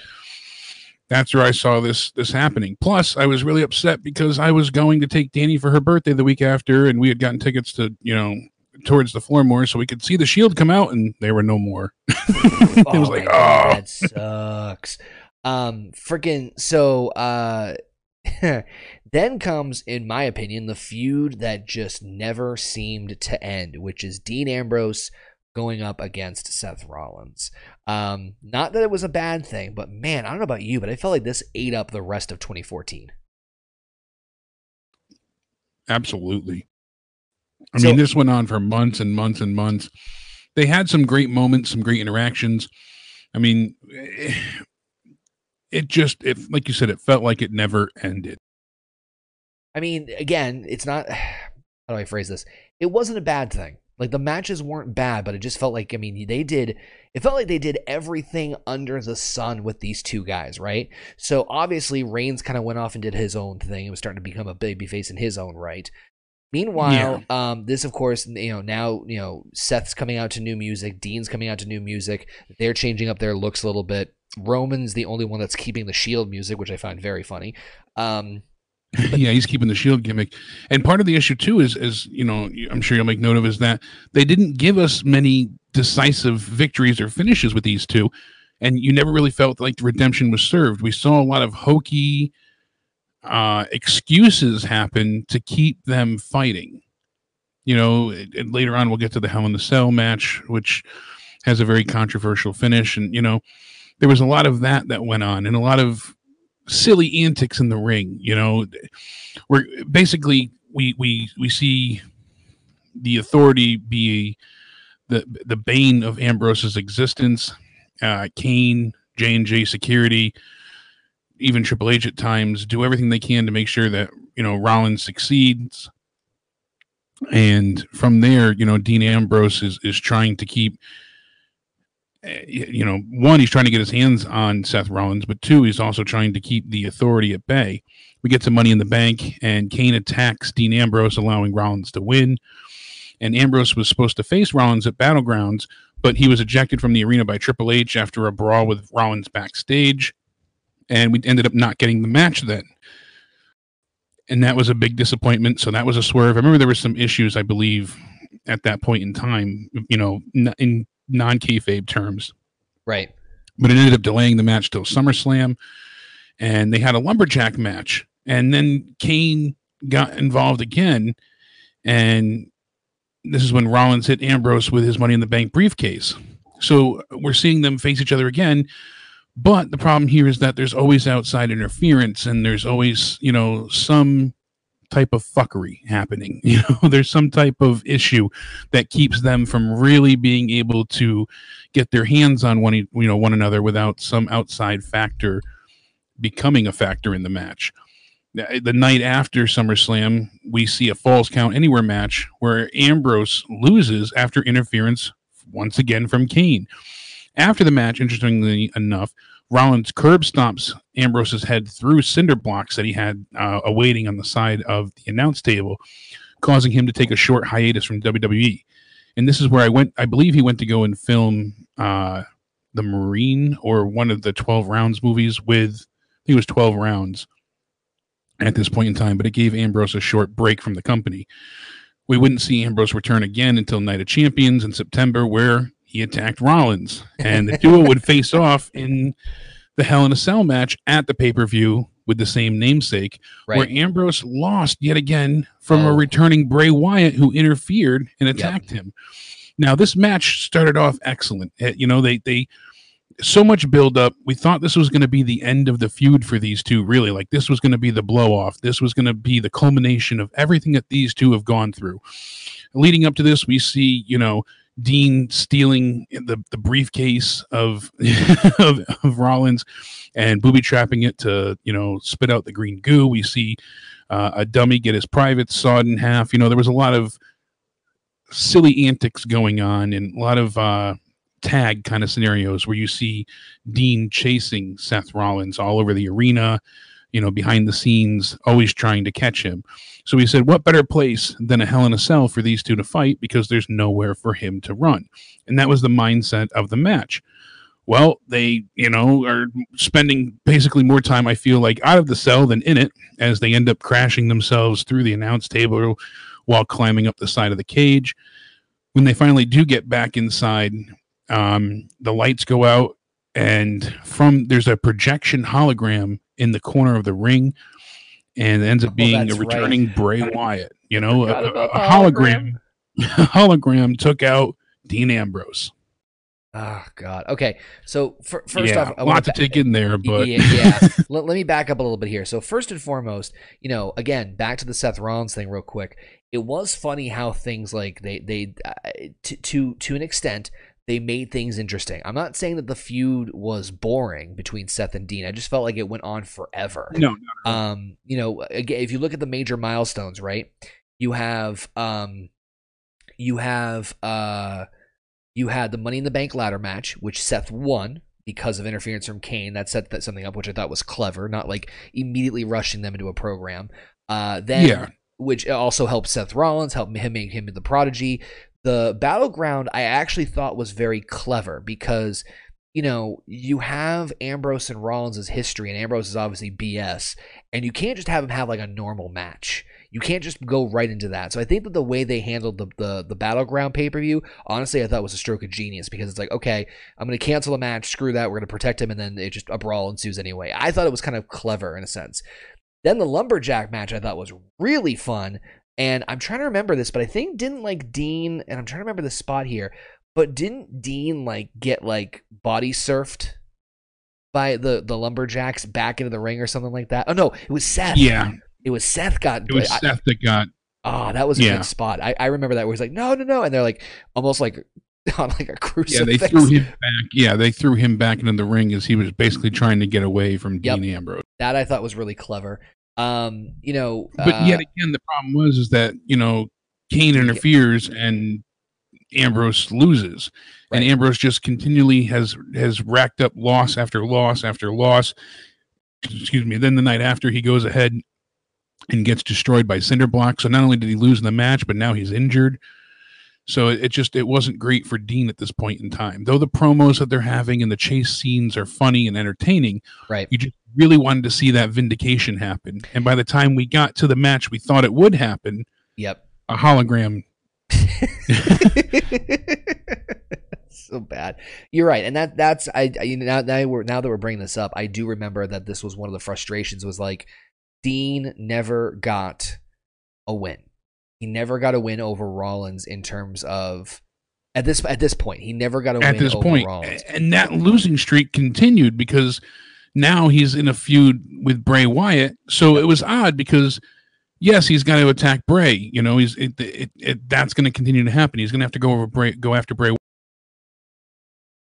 Right. I mean, it, it's it's tough because fine, okay, Rollins, you know, he's the poster child. He's going to be winning the championship. You need someone to get him over. Fine. But you're right. The, the Wyatt thing really didn't help much either because he, he lost to him at both Survivor Series and TLC. And then and the one at Survivor Series, I believe, was the one where the monitor blew up in his hands. I think you're right. He went to go and strike Bray Wyatt with the TV monitor, and the cord got ripped out and explodes and blinds Dean. And then you know Bray delivers Sister Abigail and you know knocks him out. So And then he goes on to fight, and, and this is the part that really is eye rolling. Miracle on 34th Street fight for like the Christmas episode of Raw, right? He loses that. And I will say that the TLC match and the Miracle on 34th Street fight were very, very good. Great matches. They were really good. Survivor Series fight was a joke, especially with the, the controversial finish. But they had a great match, you know, that, that you thought would be a throwaway for the Miracle on 34th Street fight. Ended up being really entertaining. And then the, the feud ends up concluding after Wyatt defeated Ambrose in an ambulance match on the January 5th, 2015 episode of Raw. So Ambrose hasn't won jack shit. He lost all those times to Wyatt, all those times to Rollins.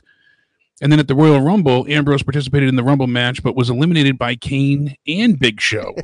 he then attempted to win the IC title at Fastlane And, And- Mania.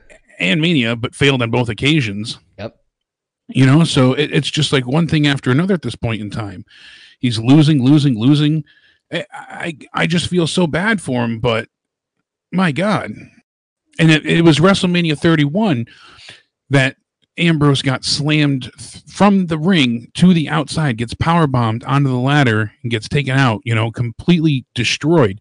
And that was the night that Rollins was able to cash in because Rollins was told by Dean, anytime you go to cash in that briefcase, you know, I will be there to stop you. And the one night that he's officially taken out, which you were in attendance for, Uh, no, 31. I was no Are- 30, 32. oh, you were at 32. Okay. Yeah, I'll, I'll talk about my disappointments for 32 in a second. trust me.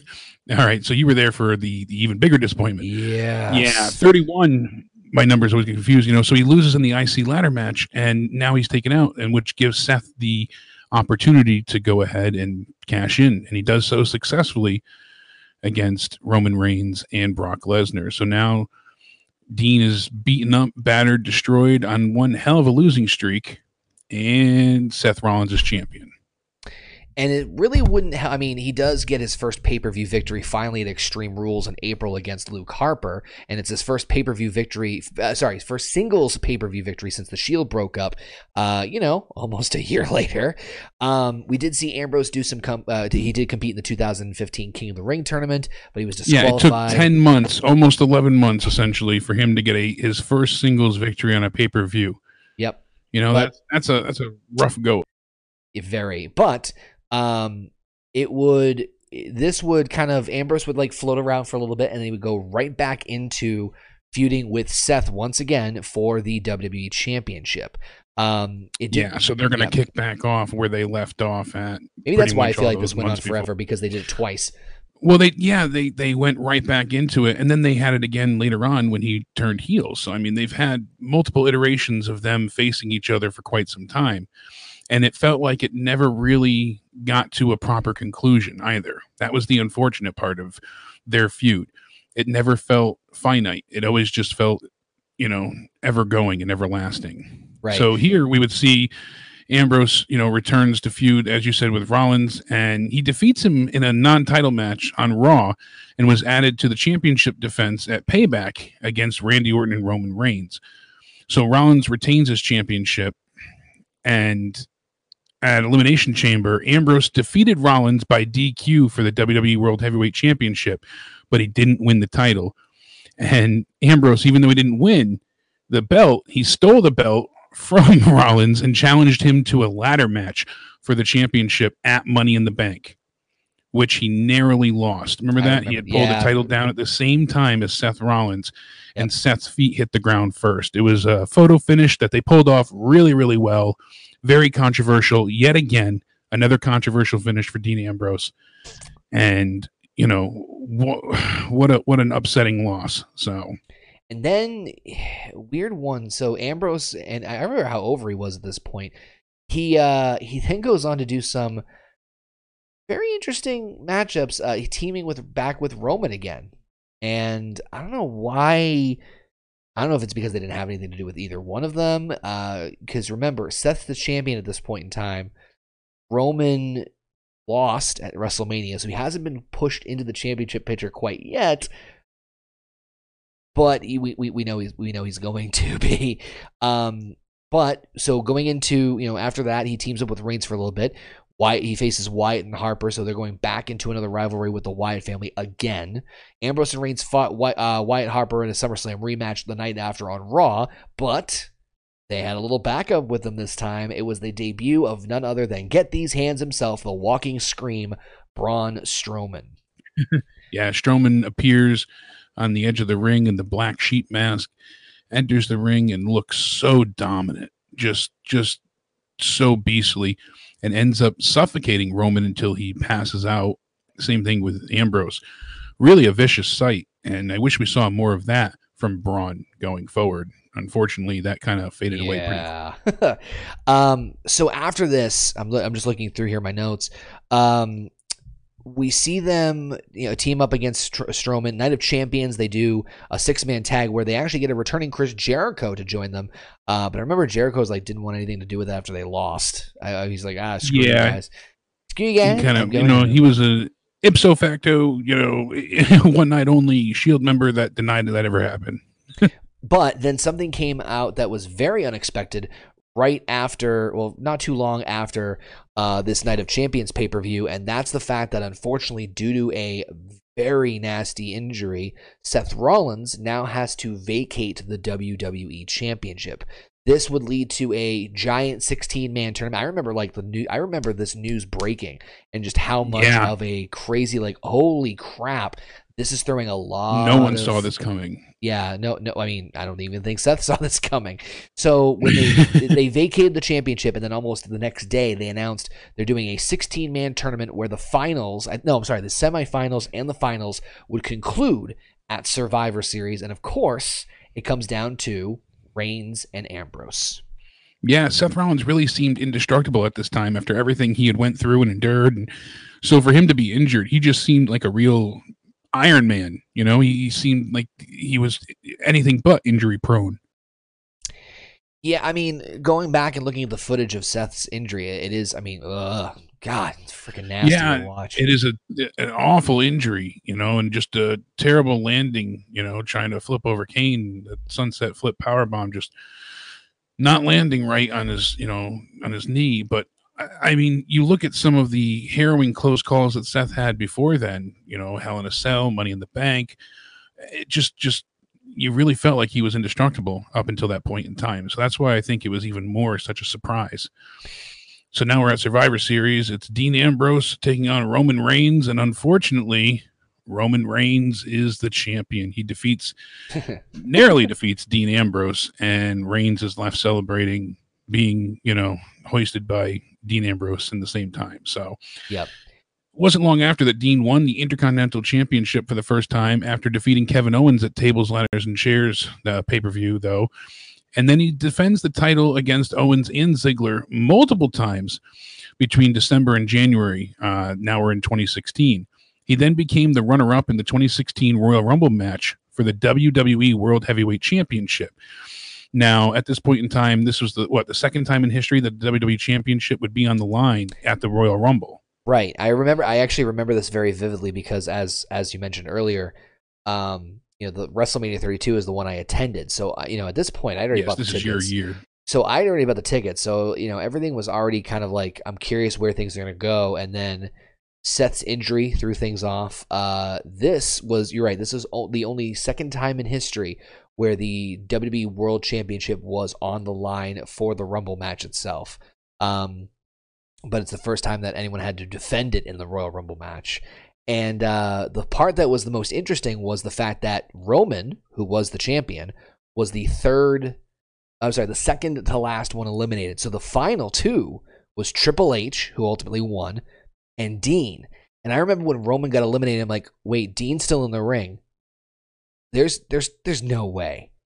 There's like a I mean, we kind of all figured what was going to happen, but I mean, for a couple of moments we're like, Yeah, we had predicted that Triple H, I mean, you, myself, Joe Cronin, and many others predicted that Triple H was going to win to build to the WrestleMania feud. But when Dean was the, you know, the one left standing, you know, of the final two, it, you just, you had that hope and a prayer moment that, you know, Hail Mary, could they, would they, should they? I mean, we even have quotes from Wrestling Observer saying the crowd was way more into Ambrose than anyone else, especially Roman Reigns. Why does Ambrose continue to do more jobs when he's the most over baby face they have?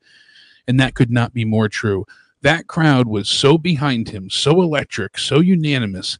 They came out in full force to to just give him one hell of an ovation. And then unfortunately, Triple H eliminates Dean Ambrose and becomes the new WWE World Heavyweight Champion. The following Yeah. night on Raw, Ambrose was announced as part of a triple threat match to see who would face Triple H at WrestleMania 32. The match's participants would be Roman Reigns, Brock Lesnar, and Dean Ambrose.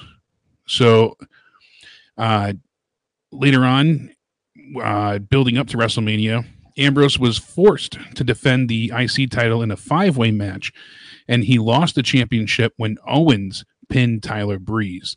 So unfortunately, Dean loses the IC title without actually being pinned himself. I And after that. losing that match, uh, you know, it, it was just a big blow to him entirely. And I, I again question the mindset of the company. You know, he, I was hoping that he held on to the title going into Mania.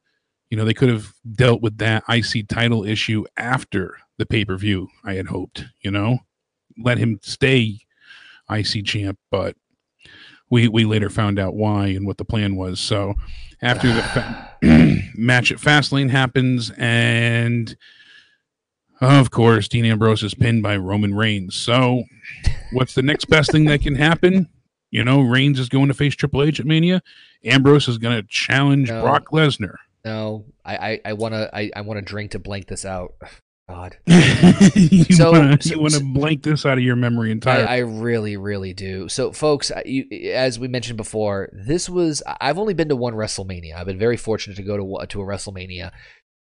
And timing wise, for me personally, this was the best time to do it. My wife, um, you know, would be pregnant with our second child. I had some extra, I shouldn't say extra money, but I came into a good chunk of change at the time. Figured it's a bucket list thing. They were doing it in Dallas. It was the one that you know the AT and T Stadium, hundred thousand people.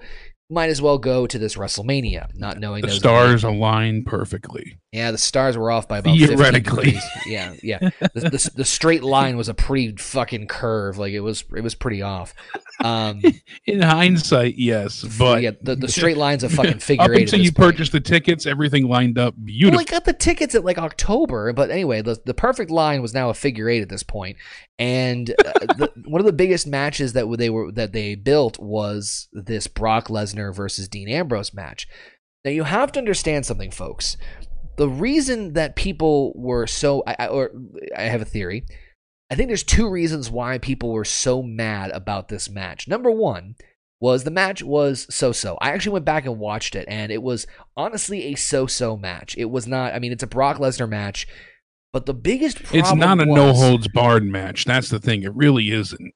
Well, it's not just that. They hyped up this so much with so many different promos and vignettes. With for like Dean- weeks with for- returning stars from hardcore legends, uh, you know, like Mick Foley and and oh my God, they had so many people return Funk. to give yeah, Terry, Funk, gave a, and you know Terry Funk gave him a chainsaw. And listen, I understand that like people, that, like people, I understand that WWE's a PG product and all that stuff, and they, they were probably limited in terms of what they could do.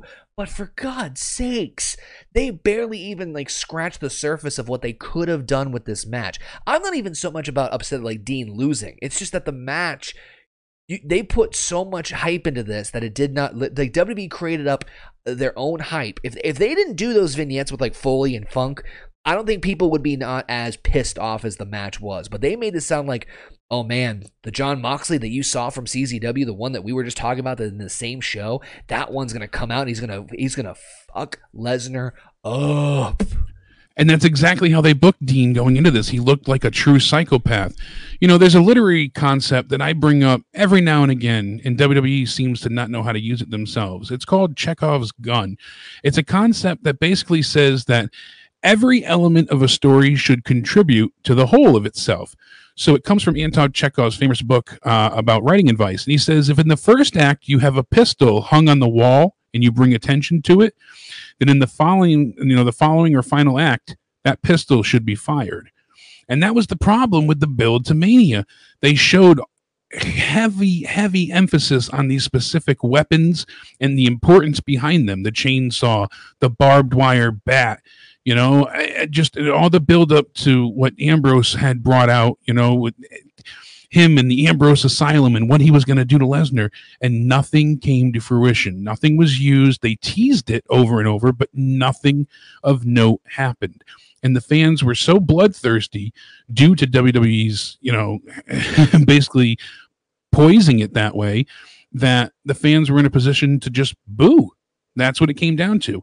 Now we heard later on uh, when when Dean was WWE champion on the Stone Cold podcast that it was in fact Lesnar not wanting to go with any of the plans Dean had, didn't want to play ball, didn't even really want to be involved in the match whatsoever, which is wholly unfortunate. I, I if that was the case, I wish the bout never even happened. They should have just kept the IC title on Dean, as I mentioned before. But you know, we hear that that Ambrose, and we heard it then too, before Dean was ever on the Stone Cold podcast, that Dean had dozens of ideas, and he had no problem with losing either. He just wanted to pull off a fantastic hardcore match in essence, and Lesnar refused. So, yep. All right, we got through that. Very we disappointing, especially we for you in person. I mean, I think 32 in general it's disappointing. let's let's be so, real here.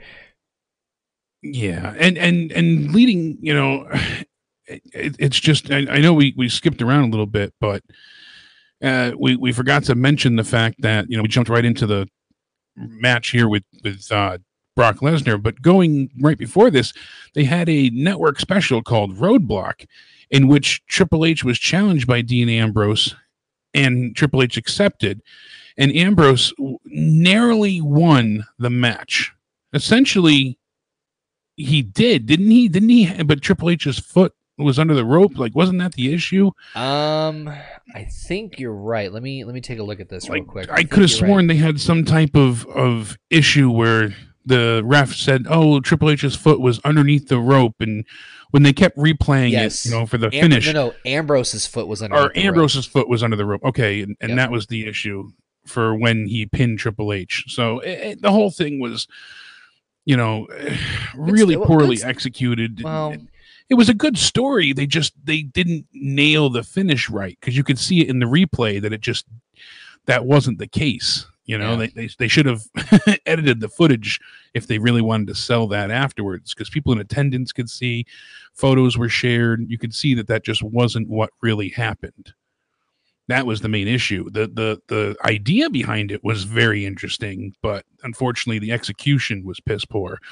And then of course we get into the WrestleMania match itself. So Dean just suffering so many losses back to back again. And now he begins a rivalry with Chris Jericho following WrestleMania 32. So he defeats Jericho at the payback pay per view in a normal match and then in Extreme Rules, uh, he ends up developing a new type of match called the Ambrose Asylum, or better known as the Asylum match, which is a steel cage match with weapons hanging above the cage and a stipulation where you you were not allowed to escape from the cage, and or else you you know basically you were you were deemed uh, not victorious if you escaped. So, so the I, only I, way to win was through pinfall or submission. So I remember this very vividly because no one in their effing mind knew what the hell an Ambrose Asylum match was. And I don't even think they like properly explained it until either the pay per view or like the Raw before. Like the, I remember like going into yeah, like, it was really, the go home show where they finally kind of nailed down some of the stipulations involved. And, I, And the thing was, the build to this was amusing to say the least, but they were fighting essentially over a potted plant. You know, that was, oh, yeah, that was Mitch, Mitch, Mitch yeah. the potted plant. Long, long live Mitch. Rest in pieces. But the, the so thing, uh, the thing, um, the thing that I, um, the thing that I was kind of, I, I could have sworn, I, I was looking back and it's not the case, but I thought it was something like you couldn't escape the cage unless you used all the weapons or some sort of crazy crap like that. But, um, that's not the case. You couldn't escape the cage. But yeah, I just remember it being like, eh, okay, cool, couple weapons here. But then at the very end, they did the thumbtacks. I remember the very last spot was the best yeah, one. Yeah, yeah. Jericho took a hell of a bump onto the thumbtacks. So, Was that the main event? uh, No, that, no, no. It was uh, no. Roman and AJ. I forgot about that. Yeah, that was Roman and AJ for the Yeah. championship. So from here, uh, Ambrose qualifies for the Money in the Bank ladder match by defeating Dolph Ziggler, and uh, he would go on to actually win the Money in the Bank ladder match. And Yep. then at the same night, he would cash in his briefcase and quickly defeat Rollins, who had just defeated Reigns to win the WWE World Heavyweight Championship for the first time. So, And this is as Rollins is returning as well. So I mean, it, it's all kind of coinciding here. so it's interesting that literally in one night, the Shield all held the WWE Championship. Crazy, huh? Unexpected and hell of a swerve. Um, I think. That's well, for sure. Well, the, the thing was, I, I was this before. This was. Oh no, this was during the Roman Reigns. Like, uh, he got suspended, right? Yes, he violated the wellness policy. But this was he was he violated the wellness policy before losing the title. yes. So Yeah, this okay. was his punishment, and then he was going to be suspended for thirty days. Right. So what they did was they held him off TV during those thirty days to make it look like he wasn't actually suspended. Right. That that was the big because I think that I remember a lot of people being upset about like, well, they should have just dropped the title. It's like, well, eh, and then it just happened to work out because obviously the rematch. yeah, because Reigns just wasn't around, so he didn't have to get suspended on TV. He was just, you know, in kayfabe he was fine, but in in all reality he was suffering from the wellness policy violation. So that's why he. And the big speculation was, did they know beforehand or not? You know, did they know far in advance? But and just held off on making it public so that he could defend the title at Money in the Bank. It was it was a real big kerfuffle with that. So. And now Dean obviously is the new WWE World Heavyweight Champion. He makes his first title defense against Rollins on the July 18th episode of Raw. Their match ends in a double pinfall, so he does retain. And then the following night is the WWE draft. Ambrose was drafted to SmackDown, being the brand's first draft pick and bringing the WWE Championship with him. That same night, he pinned Rollins to retain the title as well, so he defended it once more successfully. Oh, yeah, Thankfully, with him that. going to SmackDown, this would abruptly and quickly end the feud between him and Rollins once again. So the thing that I was I was kind of perplexed about was um, Rollins was the first draft pick, right, for Raw, and he was the first draft pick overall. What the f- why why did they not draft the WWE champion? I mean, I just I, I don't get why he would. I not- know I've wondered that myself, and I mean, we, So we weird. we heard now that Vince avoids the word draft entirely because he feels like it's too based in reality with and he wants to be more sports entertainment than sports so that's why he sticks with shake up and shaking up is only changing Well, you know members not champions I just meant logically why the hell they didn't draft the WWE champion first. yeah i know it, it- I mean, whatever. you would but you would figure but yeah, hey eh, yeah, kayfabe's dead. Um, anyway. yeah really so Yeah, I remember they did the. you know they did the uh, oh, sorry, go ahead. No no no that, go ahead absolutely I was just gonna say that I remember they did the triple threat at Battleground because I remember that Yeah. obviously Reigns and Rollins were both on Raw and and uh, Seth, uh, Dean was on SmackDown. So uh, they had all the GMs and the owners at, at ringside, and I remember like the SmackDown roster like lo- like emptied out when Reign uh, when ah God when Ambrose retained. I can't talk now; it's contagious. Um, and then leading on to you're right, like kind of like finally getting him away from the Shield, which I thought was the smartest move. Uh, but then his title matches weren't Uh, No, stellar. this, this this title reign was not great, unfortunately. I mean, as we said, his his defense against Dolph at SummerSlam was nothing notable. Then at Backlash, he ends up losing the title to AJ Styles after being hit with a low blow while the referee was taken out. And then Ambrose was again unsuccessful in regaining the title at No Mercy in October in a triple threat match, also involving John Cena, who was pinned by AJ Styles. Then we move on to November. Ambrose teamed with Styles, go figure, as a part of Team SmackDown at Survivor Series alongside Bray Wyatt, Randy Orton, and Shane McMahon. And they would go on to win uh, for Team SmackDown. And that was part of the problem that so many people had with, you know, the brand versus brand thing. You just saw these two killing each other in a, in a vicious title feud. You know, they had two headlining pay per view matches, and now you have them teaming together in brand unity. It just yeah, really, really was a, a silly thing that didn't work. So uh, then he would go on to face Styles in a TLC match at TLC for the WWE title. During the match, James Ellsworth interfered and pushed Ambrose off of a ladder through multiple tables, allowing AJ Styles to retain. Hell of a hell of a spot. Not a great match, but the spot of Dean going through all those tables was brutal. Yeah, that was fun. Very, very effective. Definitely a fun spot to see. Ambrose would then fail to become uh, once again the number one contender for the title. You know, in a fatal four way elimination match involving Dolph Ziggler, Luke Harper, and The Miz. And that was So- Dean's title reign, ladies and gentlemen. and actually, that his, was it. his- yeah, I don't think, yeah, because he never, nope, he never goes to the championship again.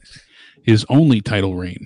So Yeah, not memorable at all. You figure he had the successful defenses against Seth Rollins, Roman Reigns, and Dolph Ziggler, but that was it. And you know, not even a full two months of successful defenses, followed by the imminent loss to AJ Styles. Not a not a great run for Mister Ambrose there. no. But No. I, I think that, you know, despite him not having a stellar WWE championship run, um, and like I said, not horrible, but not the greatest either. I think honestly, you know, despite the 351 reign as U.S. champion, I think his IC title runs have been pretty decent. Uh, case in point, that's what yeah, I've always viewed him more as an intercontinental champion. And, you know, January 3rd, we're now in 2017. He defeats The Miz in a fantastic match to win the intercontinental championship for the Yeah. second time. This is on SmackDown, by the way, too. This is on one of the top lists that I have. Great match here. Excellent. Uh, a lot of lot of close calls, false finishes, very well executed between both men. Really at the top of their game at this point in time. So certainly one to check out. Ambrose is then in the Royal Rumble match. He lasted 27 minutes before being eliminated by Lesnar. They kind of harken back to their old feud a little bit there. yeah, the irony and is then- sweet. Uh, he went and uh, Ambrose took part in the WWE Championship uh, Chamber match at the Elimination Chamber pay per view. He eliminated Baron Corbin with a roll up, which is why we still call him Fruit Roll Up. And Corbin later attacked him afterwards, allowing Miz to eliminate Ambrose. So a match was set between Ambrose and Corbin at WrestleMania 33 on April 2nd. Ambrose retained his Intercontinental Championship, and it was not a good match whatsoever, unfortunately. No, in Left fact, a it was. lot to be desired. Even on paper, people groaned about this match happening. Thank God it was on the pre-show. I know, and, and such a disappointment for Dean being relegated to the pre-show just because he was involved with Mr. Fruit Roll Up. So Yeah, well, hey, but you know what though? I mean, given the match, eek. But um, but we'd see them kind of feuding a little bit, a couple more times, um, going on to sma- uh, going towards the uh, end of this one, and then of course, uh, following that, we see Ambrose be part of the Superstar Shakeup of 2017, and he takes the Intercontinental Championship with him over back to So- Raw. So first the draft, he brings the WWE Championship over to SmackDown. Now he brings the IC title to Raw in the shakeup following. He's just good about moving those belts. Seriously. Oh, by the way, fun fact. Uh, supposedly the rumor wa- or the the the legend goes that originally the Universal Championship was supposed to be on SmackDown. Um, but because of the Roman Reigns situation, they had to restructure things, and so the WWE title went to SmackDown and the Universal title went to Raw. But originally, the plan was that the WWE title would stay on Raw, and SmackDown would receive what eventually would become the Universal Championship. Imagine that being a blue, blue raspberry fruit roll-up looking belt. Yeah. You know, honestly, Really? I probably wouldn't be that bad. I, honestly, you know, it's funny when they when they introduced that championship, which we'll talk about, I'm sure, uh, in future episodes. I didn't. I, we all hated it, but now I don't mind it as much. I don't mind it as much either. I mean, it, it, it's something that's grown on me for sure, but then it was more of an issue, certainly. In hindsight, it, it's not as offensive though.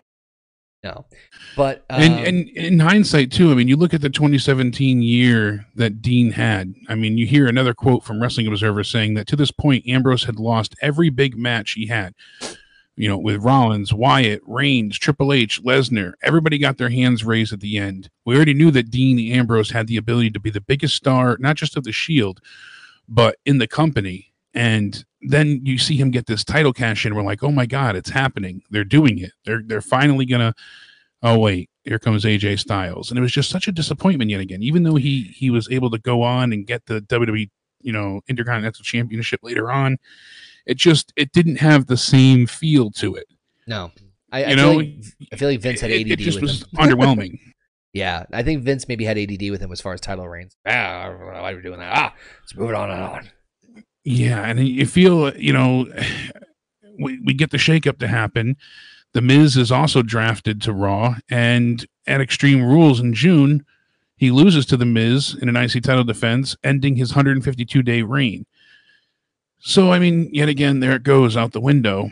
And it, it, you can see at this point in time, it almost seems like Dean's kind of losing his smile, you know, for lack of a better term. And we'll, we'll use that from good old HBK, but it works in so many levels here.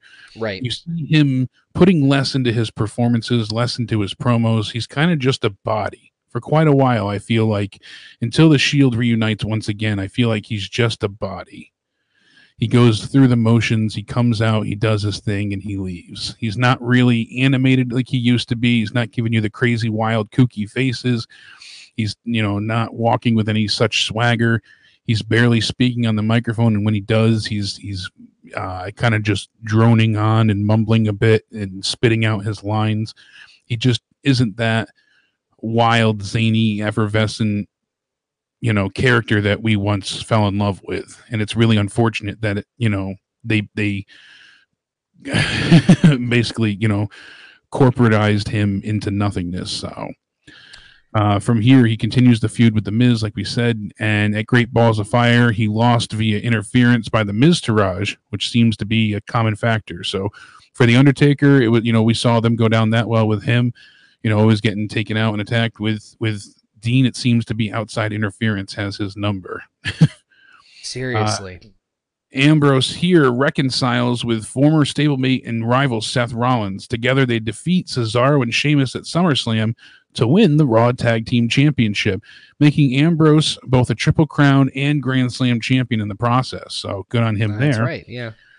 And then they defend the titles against the same duo at No Mercy in September, and Ambrose pinned Sheamus to go on and retain. So now we get to October 9th episode of Raw, and they reunite with Roman Reigns. It was a really cool reuniting, you know, of, of the Shield here. I do give them credit for that, you know, seeing them come out one by one. The newly reformed Shield was due to face uh, the team of Braun Strowman, Cesaro, Kane, The Miz, and Sheamus at TLC in a five on three handicap TLC match. Can you, But can you, can you repeat Reigns- that match one more time because it just l- listen to how like fucking stacked that thing is. For, I know. better or for worse. Listen to this again one more time. It is the team of the Shield. Ambrose, Rollins, and Reigns taking on Braun Strowman, Cesaro, Kane, The Miz, and Sheamus in a tables, ladders, and chairs match. I mean, my God, at TLC, five on three handicap. And and unfortunately, I, I still say unfortunately, it was fun to have the replacement, but uh, both Bray Wyatt and Roman Reigns suffer a rare illness. I believe it was the mumps, and Yes. while overseas, so Reigns had to be replaced by Kurt Angle. Now it was fun to see Kurt be in this match, granted, but I still wish that Roman got to uh, be in this. You know, I like seeing him, you know, Angle be uh, an honorary member of the Shield, granted, but I felt like it was better, would have been better service for the match overall if Reigns was there. I do love there's that image of when they're coming down through the ramp, uh, it's coming down through the crowd, and you have Yeah. Seth and Dean in front, and Angle's just got this big shit-eating grin on his face. He looks so happy. The other two are so serious. Dean looks so menacing. like- Seth looks so determined. And like- Kurt is just smiling, like you said, ear to ear, big shit eating grin. It's like bring your grandfather to work day. No, it's like, it's like when- it's like when when when you're when you finally let your little brother or sister play with you. Yes, that's exactly it. You know, like Yay! I get sure you can come in the fort. You can come in the fort just this time. oh, that that's, uh, the that's match perfect. was a, a car wreck, but in all the all the right ways. I mean, so many weapons used, and it just all over the place. Pulling chairs down, trash compactors involved. I mean, it was all over the place. Definitely something you should check out. It didn't make any top list, but I suggest you do go back and see this if you have not, and even if you haven't seen it in a while. It was still worth revisiting. We we checked it out on our uh, build up to this retrospective. So Ambrose and Rollins, you know, and and Kurt are victorious here, and it, it was it was a fun match to say the least. Now Ambrose and Rollins were scheduled to face the SmackDown Tag Team Champions, the Usos, in an interbrand match at Survivor Series, so Raw versus SmackDown. But they lost the tag titles back to Cesaro and Sheamus on the November 6th episode of Raw after a dismac- uh, distraction from the, the New Day.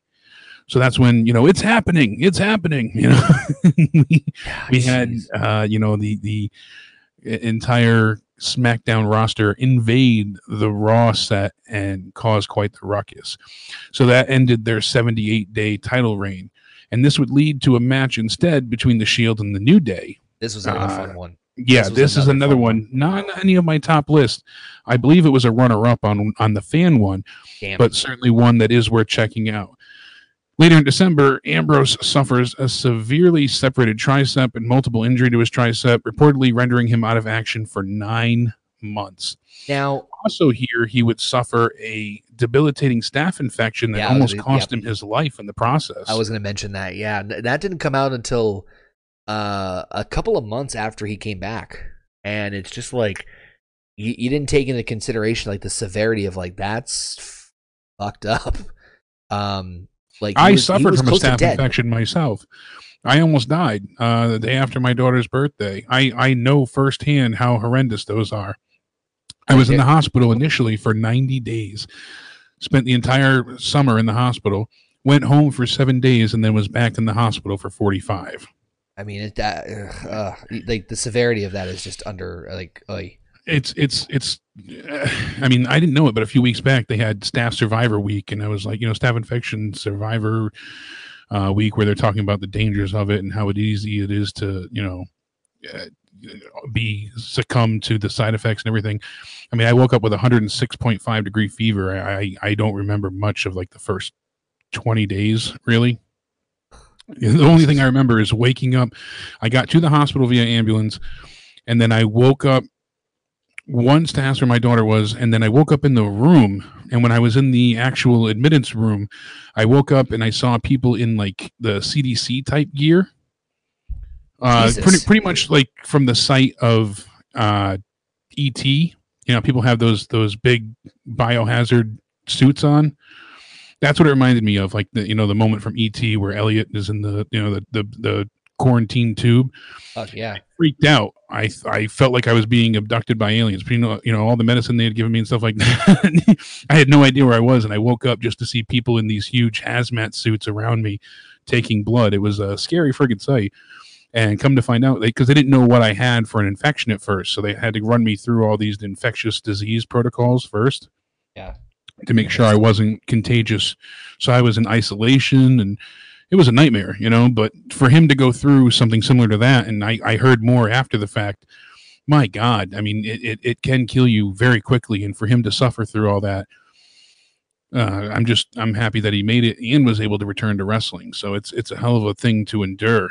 And we wouldn't see him for quite some time. It, it took uh, quite a while for, you know, for Dean to return, unfortunately. yeah. I mean, again, we didn't really hear much about this until after he came back. I think they they did like a special on him or something, but like the severity was just absolutely nuts. But when he. Yeah, Ambrose, you figured December he was out. We didn't see him again. What till Raw in August? yeah, summer. I mean, right before SummerSlam, basically. And when he came back, he came back and he looked like he jacked. Yeah, he looked incredible. Shorter hair, uh, you know, just just total physique and body change. He looked the best that he's ever looked, in my opinion. Yeah, I Total mean, total overhaul. sad to say that might be because of the staph infection, but I mean, yeah, yeah, yeah, Yeah, yeah, no kidding. But Yeah, but anyway, he would go back right to teaming with Seth Rollins once again, and of course, helping him uh, assist in helping Rollins win the Intercontinental Championship at SummerSlam, and then he aided, um, you know, aided Reigns in attacking Braun Strowman when Braun tried to cash in the Money in the Bank briefcase, and then I, I don't know if you remember this, how like crazy this was. Hell in a Cell, it was Braun versus Roman for the Universal Championship, and uh, uh, Ziggler, McIntyre tried to interfere. Dean and Seth tried to interfere. And it was just absolute effing chaos and anarchy, which would ultimately lead to Brock Lesnar interfering in the Hell in a Cell and just them throwing the match out. What the hell? yeah, I mean, total chaos. Just absolute total chaos. Yep. They would go on to have a six man tag with Ziggler, McIntyre, and Strowman against the Shield at Super Showdown in Melbourne. And then, of course, had a rematch. And then, of course, after that match, a once again frustrated Dean Ambrose walks away from his teammates. But I'm sure that's not going to lead to any sort of problems. No, no, uh, No. no, no problems. The Shield is fine. Except, ex- except not too long after. Shield, Shield Well- Club is fine. Well, well, well, well. Wait a minute, because this is right when Roman makes his Oh wait, May- maybe they're not fine. yeah, unfortunately, uh, real life creeps up on the on the you know plans of the WWE, and Roman Reigns has to announce that he is suffering from leukemia once again. He's been in remission for quite a long time, and uh, unfortunately has to go and take some time off and you know deal with his illness But by the way, I, I, relinquish the Universal Championship. So Uh, by the way, I wasn't laughing at like I, I didn't realize that this was the time that Reigns announced his announcement. I was like, oh, I'm laughing because this is when Dean portrays Seth, and it's like, oh shit, this is also that same time that happened. we saw this before. yeah, fuck. So yeah, exactly. You this know, time, this Bullet time, Club is fine. Shield Club is fine. Yeah, you know, so- it's it's all fine. so this this was an interesting one because I remember how like perplexed I was because Dean turns on Seth, but Dean turned on Seth after they won the tag team titles. The same time that Roman relinquishes the Universal title to go and fight, a, you know, a battle against leukemia, it could not have been a more Yep. heartfelt, promising, feel-good moment for the two-third remaining members of the Shield to to win the tag team titles in honor of their, you know, fallen comrade. Only for Dean to turn on Seth and become the villain for the first time since, uh, you know, really uh, March of 2014, back when they originally debuted in the Shield. So Yep. we uh, didn't really get any justification or answers the next week. So it took two weeks to get this going. But Ambrose attacked Rollins again after the latter lost the tag titles in the handicap match against Akam and Rezar, who had recently debuted as well from NXT.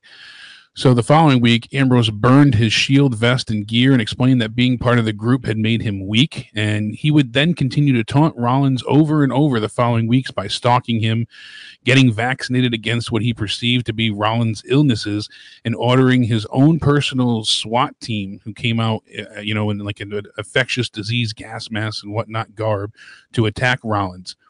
And he proclaimed uh, proclaimed himself as the moral compass of the WWE. So Ambrose defeated Rollins at TLC, beginning his third IC title reign as Oh, well. that match So, was horrendous. Do you remember that? such a bad match, really disappointing. Vince was thoroughly disappointed in this as well. Vince was really mad at these two for putting on such a shit show. Apparently, there was a lot of backstage turmoil after this match with how angry Vince was with both of them. Th- th- this was just a. I mean, it's funny because you know at this point I remember a lot of people were complaining about pay per view matches in general, and I think this is one of the matches that everyone was kind of like looking forward to, and ended up being probably one of the worst ones on the entire card, which really sucked. But um, it was even worse. Was again, this is this is December of of 2018, right? Or uh, uh yeah, around the end of 2018. Yeah. And this is kind of when you know, we're not too far away from where we are now. We're you know, it's now May May 3rd because it rolled over to early morning now.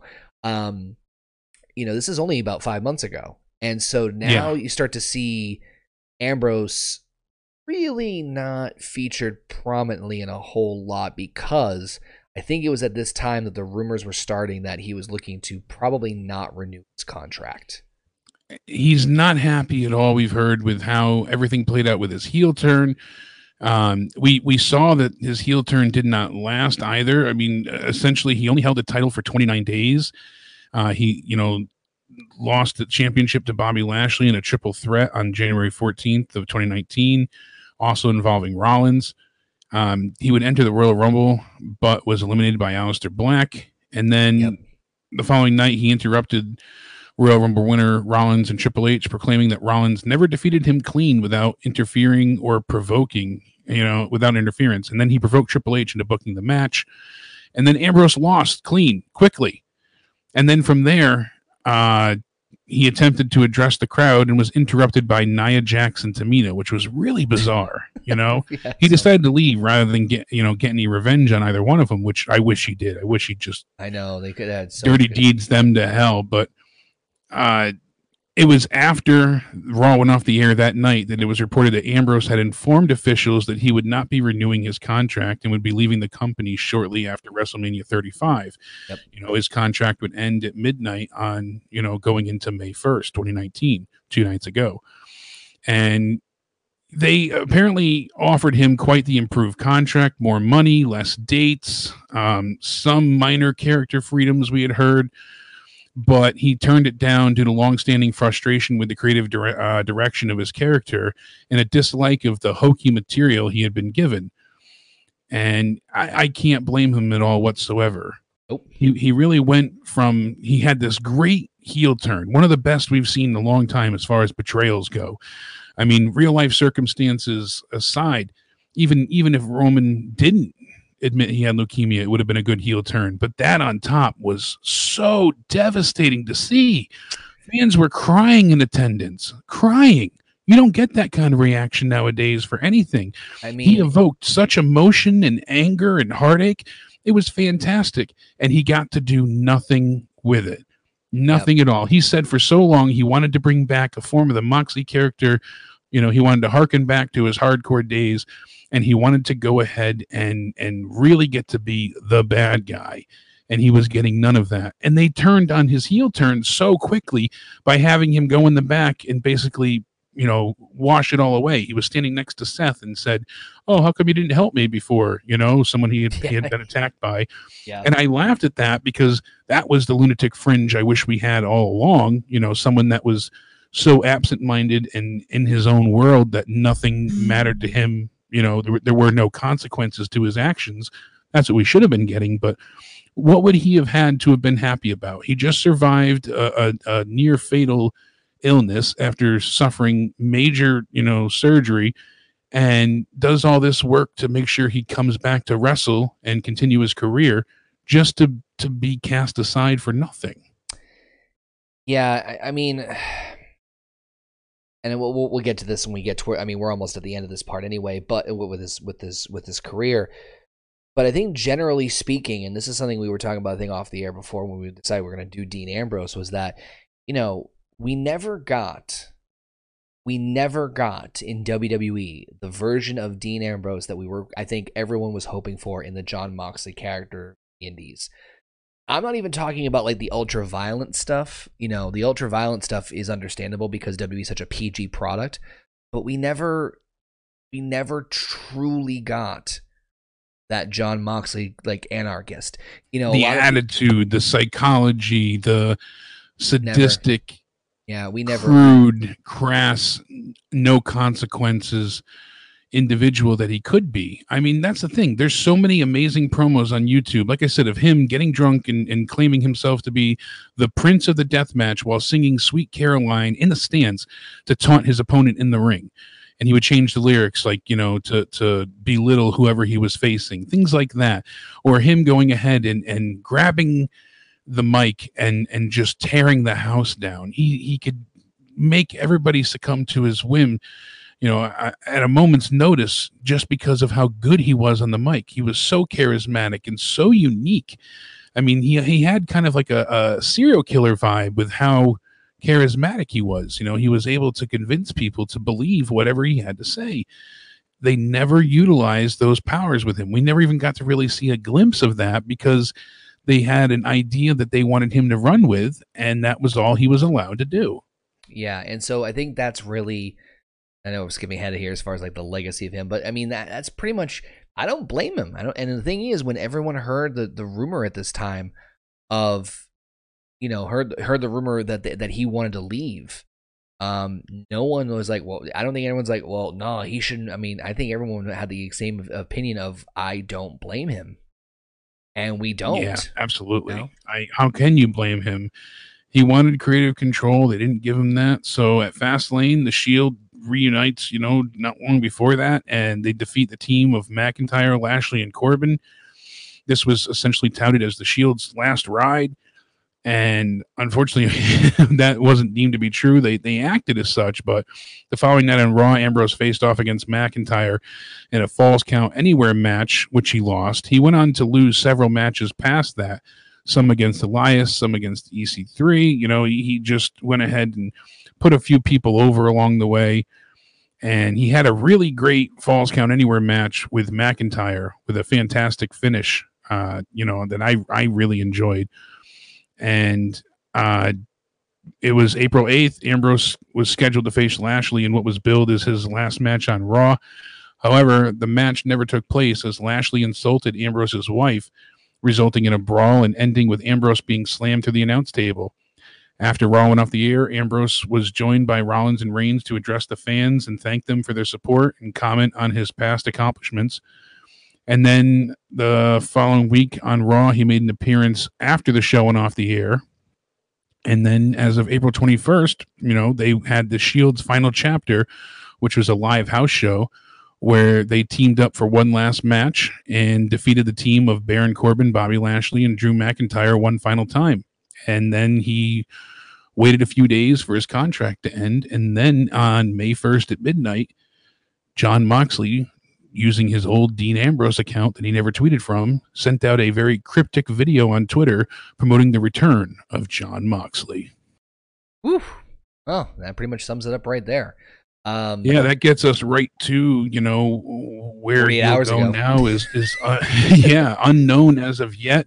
A lot of people seem to think it would be AEW. I I thought so as well, but apparently he's only signing with indie promotions. We heard today and that he wants to you know just sign with with several small indie developments and do nothing long term at this point in time so no matter what we will see Jon moxley return i'm just curious to see what and where you know you look at some of the stat things that we have with him i mean he was involved in 72 pay- pay-per-view matches with the wwe 29 of those were main events whether it be with the shield or solo right so i mean you know so you know, a lot lot to consider there but Right. And I think, you know, kind of, you know, recapping everything like I just mentioned right beforehand, uh, before we did that little tail end end, was I think generally, um, as far as his WWE run is exactly that. Like we never got to see the true um potential, I think, of of of of Dean Ambrose slash Jon Moxley. I think that we got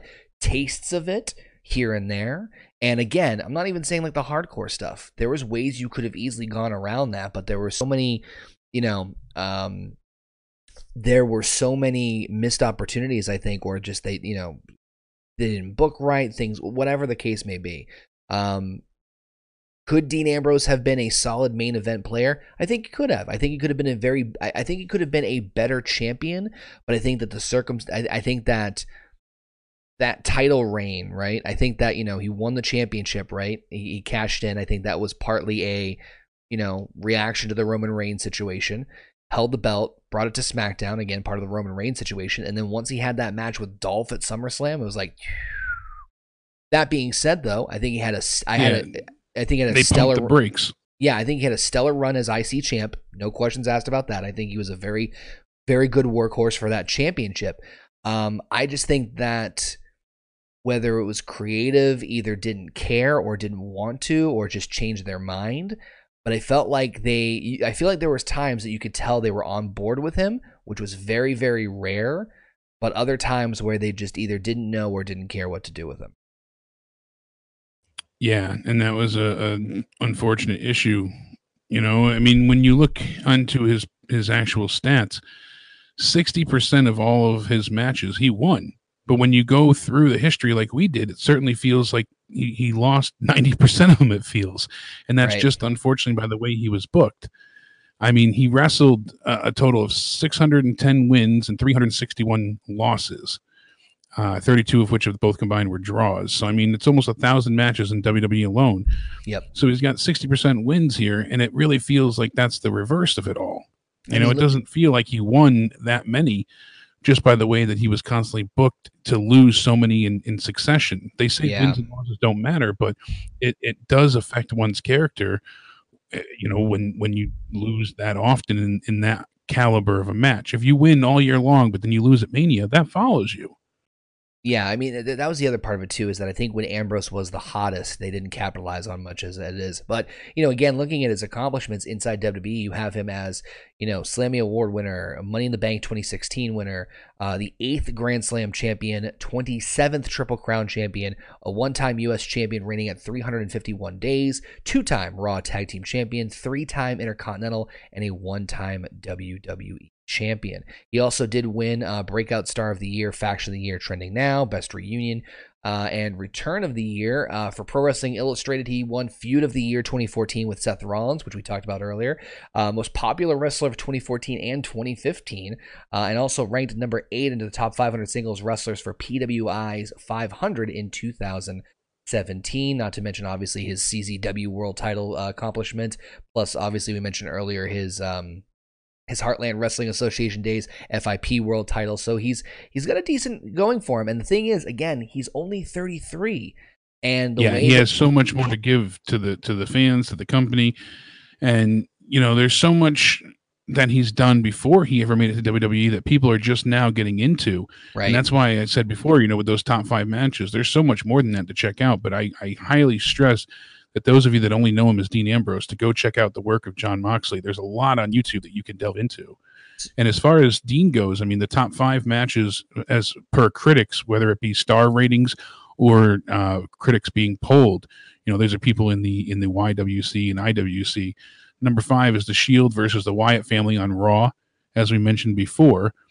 Number four is Dean Ambrose and Seth Rollins versus Drew McIntyre and Dolph Ziggler for the Raw Tag Team titles at Hell in a Cell 2018. That was good. Number three is Dean versus Kevin Owens, their last man standing match for the IC title at the Royal Rumble 2016. Hmm. And that was that was a really good match. Honorable mention here is Triple H uh, versus Dean at Roadblock 2016, which I agree with as well. But yeah, that was better than we thought. Yeah, they say that Ambrose's brawling, uh, frantic energy and improvisational skills is a perfect fit for matches like this one against Kevin Owens because Owens is more of a brawler. And Ambrose survived attacks with chairs, tables, stairs, and Kevin's Owen uh, Kevin Owens' pop up power bomb to put Owens through two tables, adding an exclamation point to this IC title defense. So you know that's that's uh, number three and another great one to check out.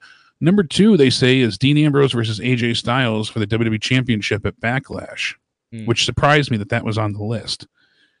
And number they, one, they had some they had some good matches between the two of them. They, yeah, I mean they did, but I was just surprised that that was, up you there. know, as far as critics go, up there. And number one was Dean Ambrose versus Alberto Del Rio, Chris Jericho, Cesaro, Kevin Owens, and Sami Zayn for Money in the Bank 2016 the one he won. Okay. Yeah. So when he won the Money in the Bank match. So again, bit of a surprise there. They also said to to tie into that his cashing in later in the night. So I can see why right. that's number one. But yeah.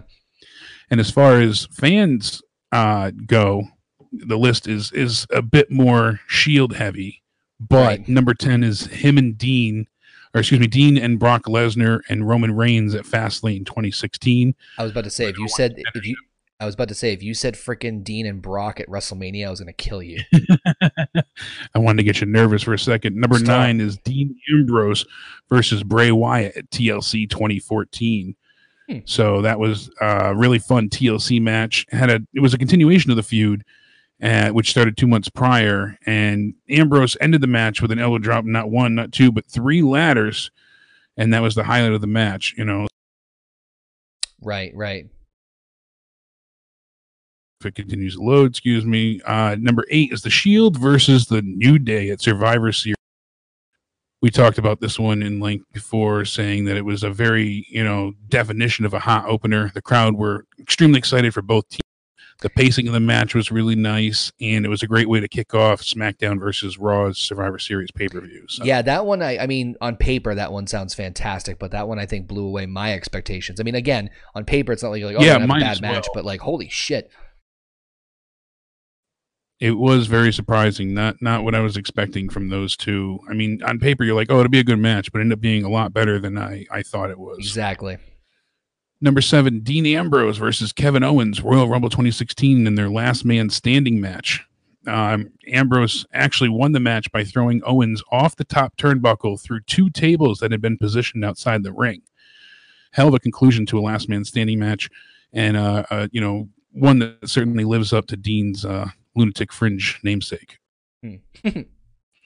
Uh, number six is the Shield versus Evolution and Extreme Rules. I mean, we, Wow. we discussed this before, but They'd be higher. this is the old versus the new, and all six men put in an exceptional work ethic, uh, ethic here. The Shield came out on top shortly before Seth Rollins turned on his teammates. So, I mean, this is the match where we said before this elimination match.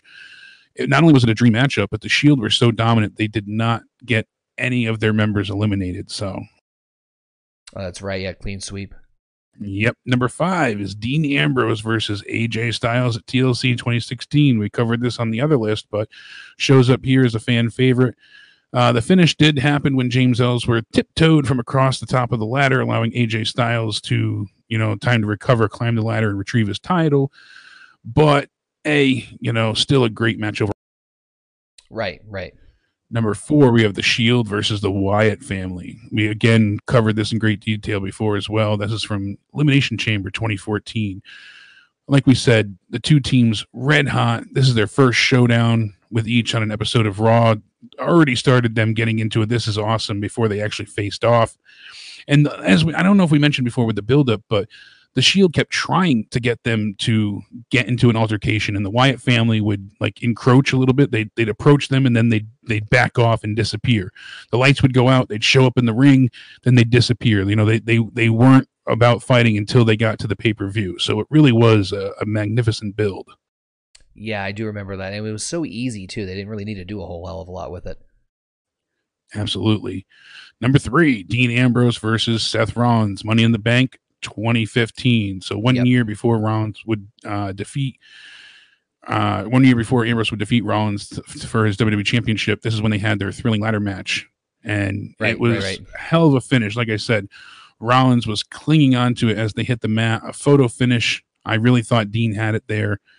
They they could not have pulled that off any better excellent, excellent, excellent execution to really make us think that Dean won. Yeah, that one that one got me a little on the edge of my seat. I do remember that.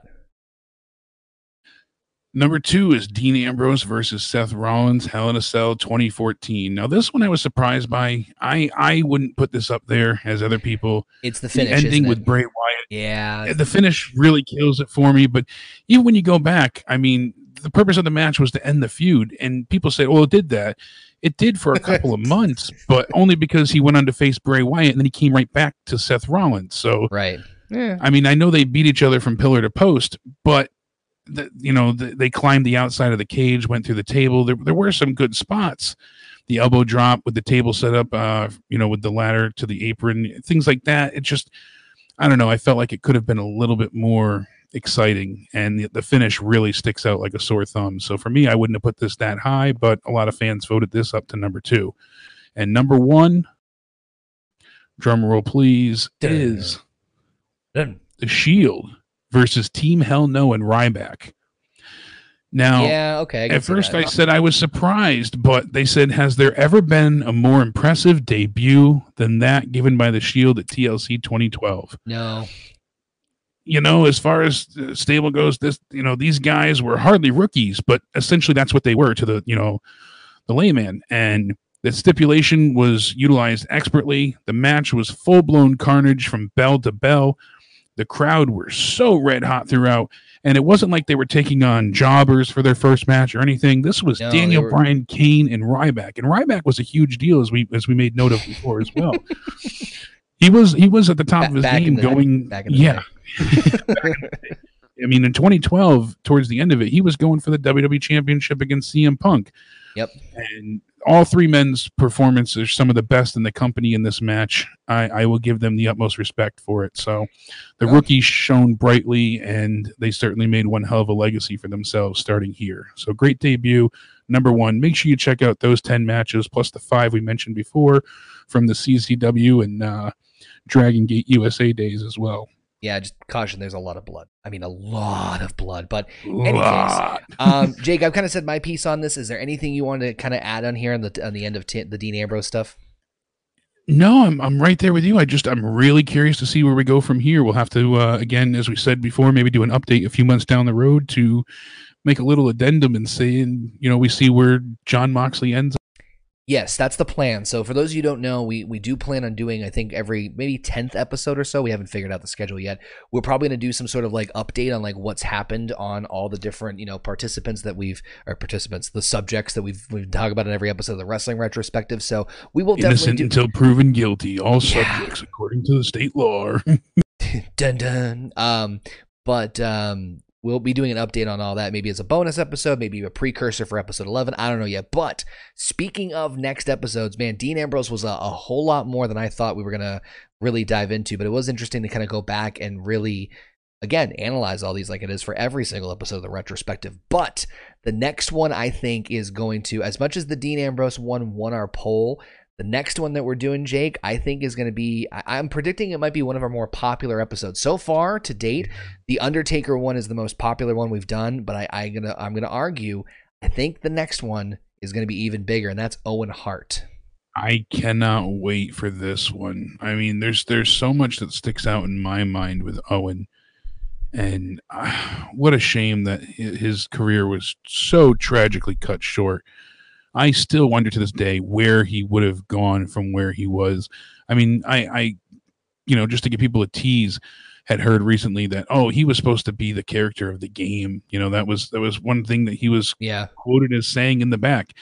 You know, you, you play the game, I am the damn game, and that's the role that Triple H took over after after Owen, you know, unfortunately passed away. So well, we're would, would he have been where Triple H was? That's certainly a possibility. You know, we, we could have could have only see, but um, I really am interested to hear more about his early days elsewhere and and see what he did getting into WWE. So, yeah, it's going to require a lot of research on our end. So oh, Um, absolutely. If you guys have any interesting tidbits you want us to include in that, don't forget you can reach out to both of us on Twitter. Obviously, Connor's at OKayFabe. I'm at Countdown Ended. Please make sure to uh, give us any feedback, questions, comments you have, and also suggestions for future episodes. Plus, like Connor said, visit the Patreon. It's patreon.com slash OKayFabe. Gold tier, $5 a month or more gets you these episodes one month early. You get to hear them as soon as we finish recording them live. So yep. go ahead and get them as soon as they're done. Can't beat that. You get to be, uh, you know, thanked as well in, in every episode. And plus, you get a bunch of other cool perks. Yeah, I mean those those nude photos don't come out till later, but you know. Anyway, um, Private Snapchat. Oh, God, that's the last thing I need right now. Anyway, but with that being said, guys, uh, I want to thank Jake again for another awesome episode of the Wrestling Retrospective. Again, we'll be back next month for uh, Owen Hart, and that one's going to be uh, again. I think that one's going to be emotional, tearjerker. I'm I'm I'm going to project, like I said, I think this one's going to be one of the most popular ones we've done. Um, but we're going to be doing in depth Owen Hart. Again, like Jake said, hit us up on social media Discord, Twitter, Facebook, Instagram, YouTube, or even the Patreon page and let us know your thoughts and favorite moments, matches, memories of Owen Hart. And we'll see you guys next time for another awesome episode of Wrestling Retrospective. Thank you guys again for your continued love and support. Take care, and as always, take it easy.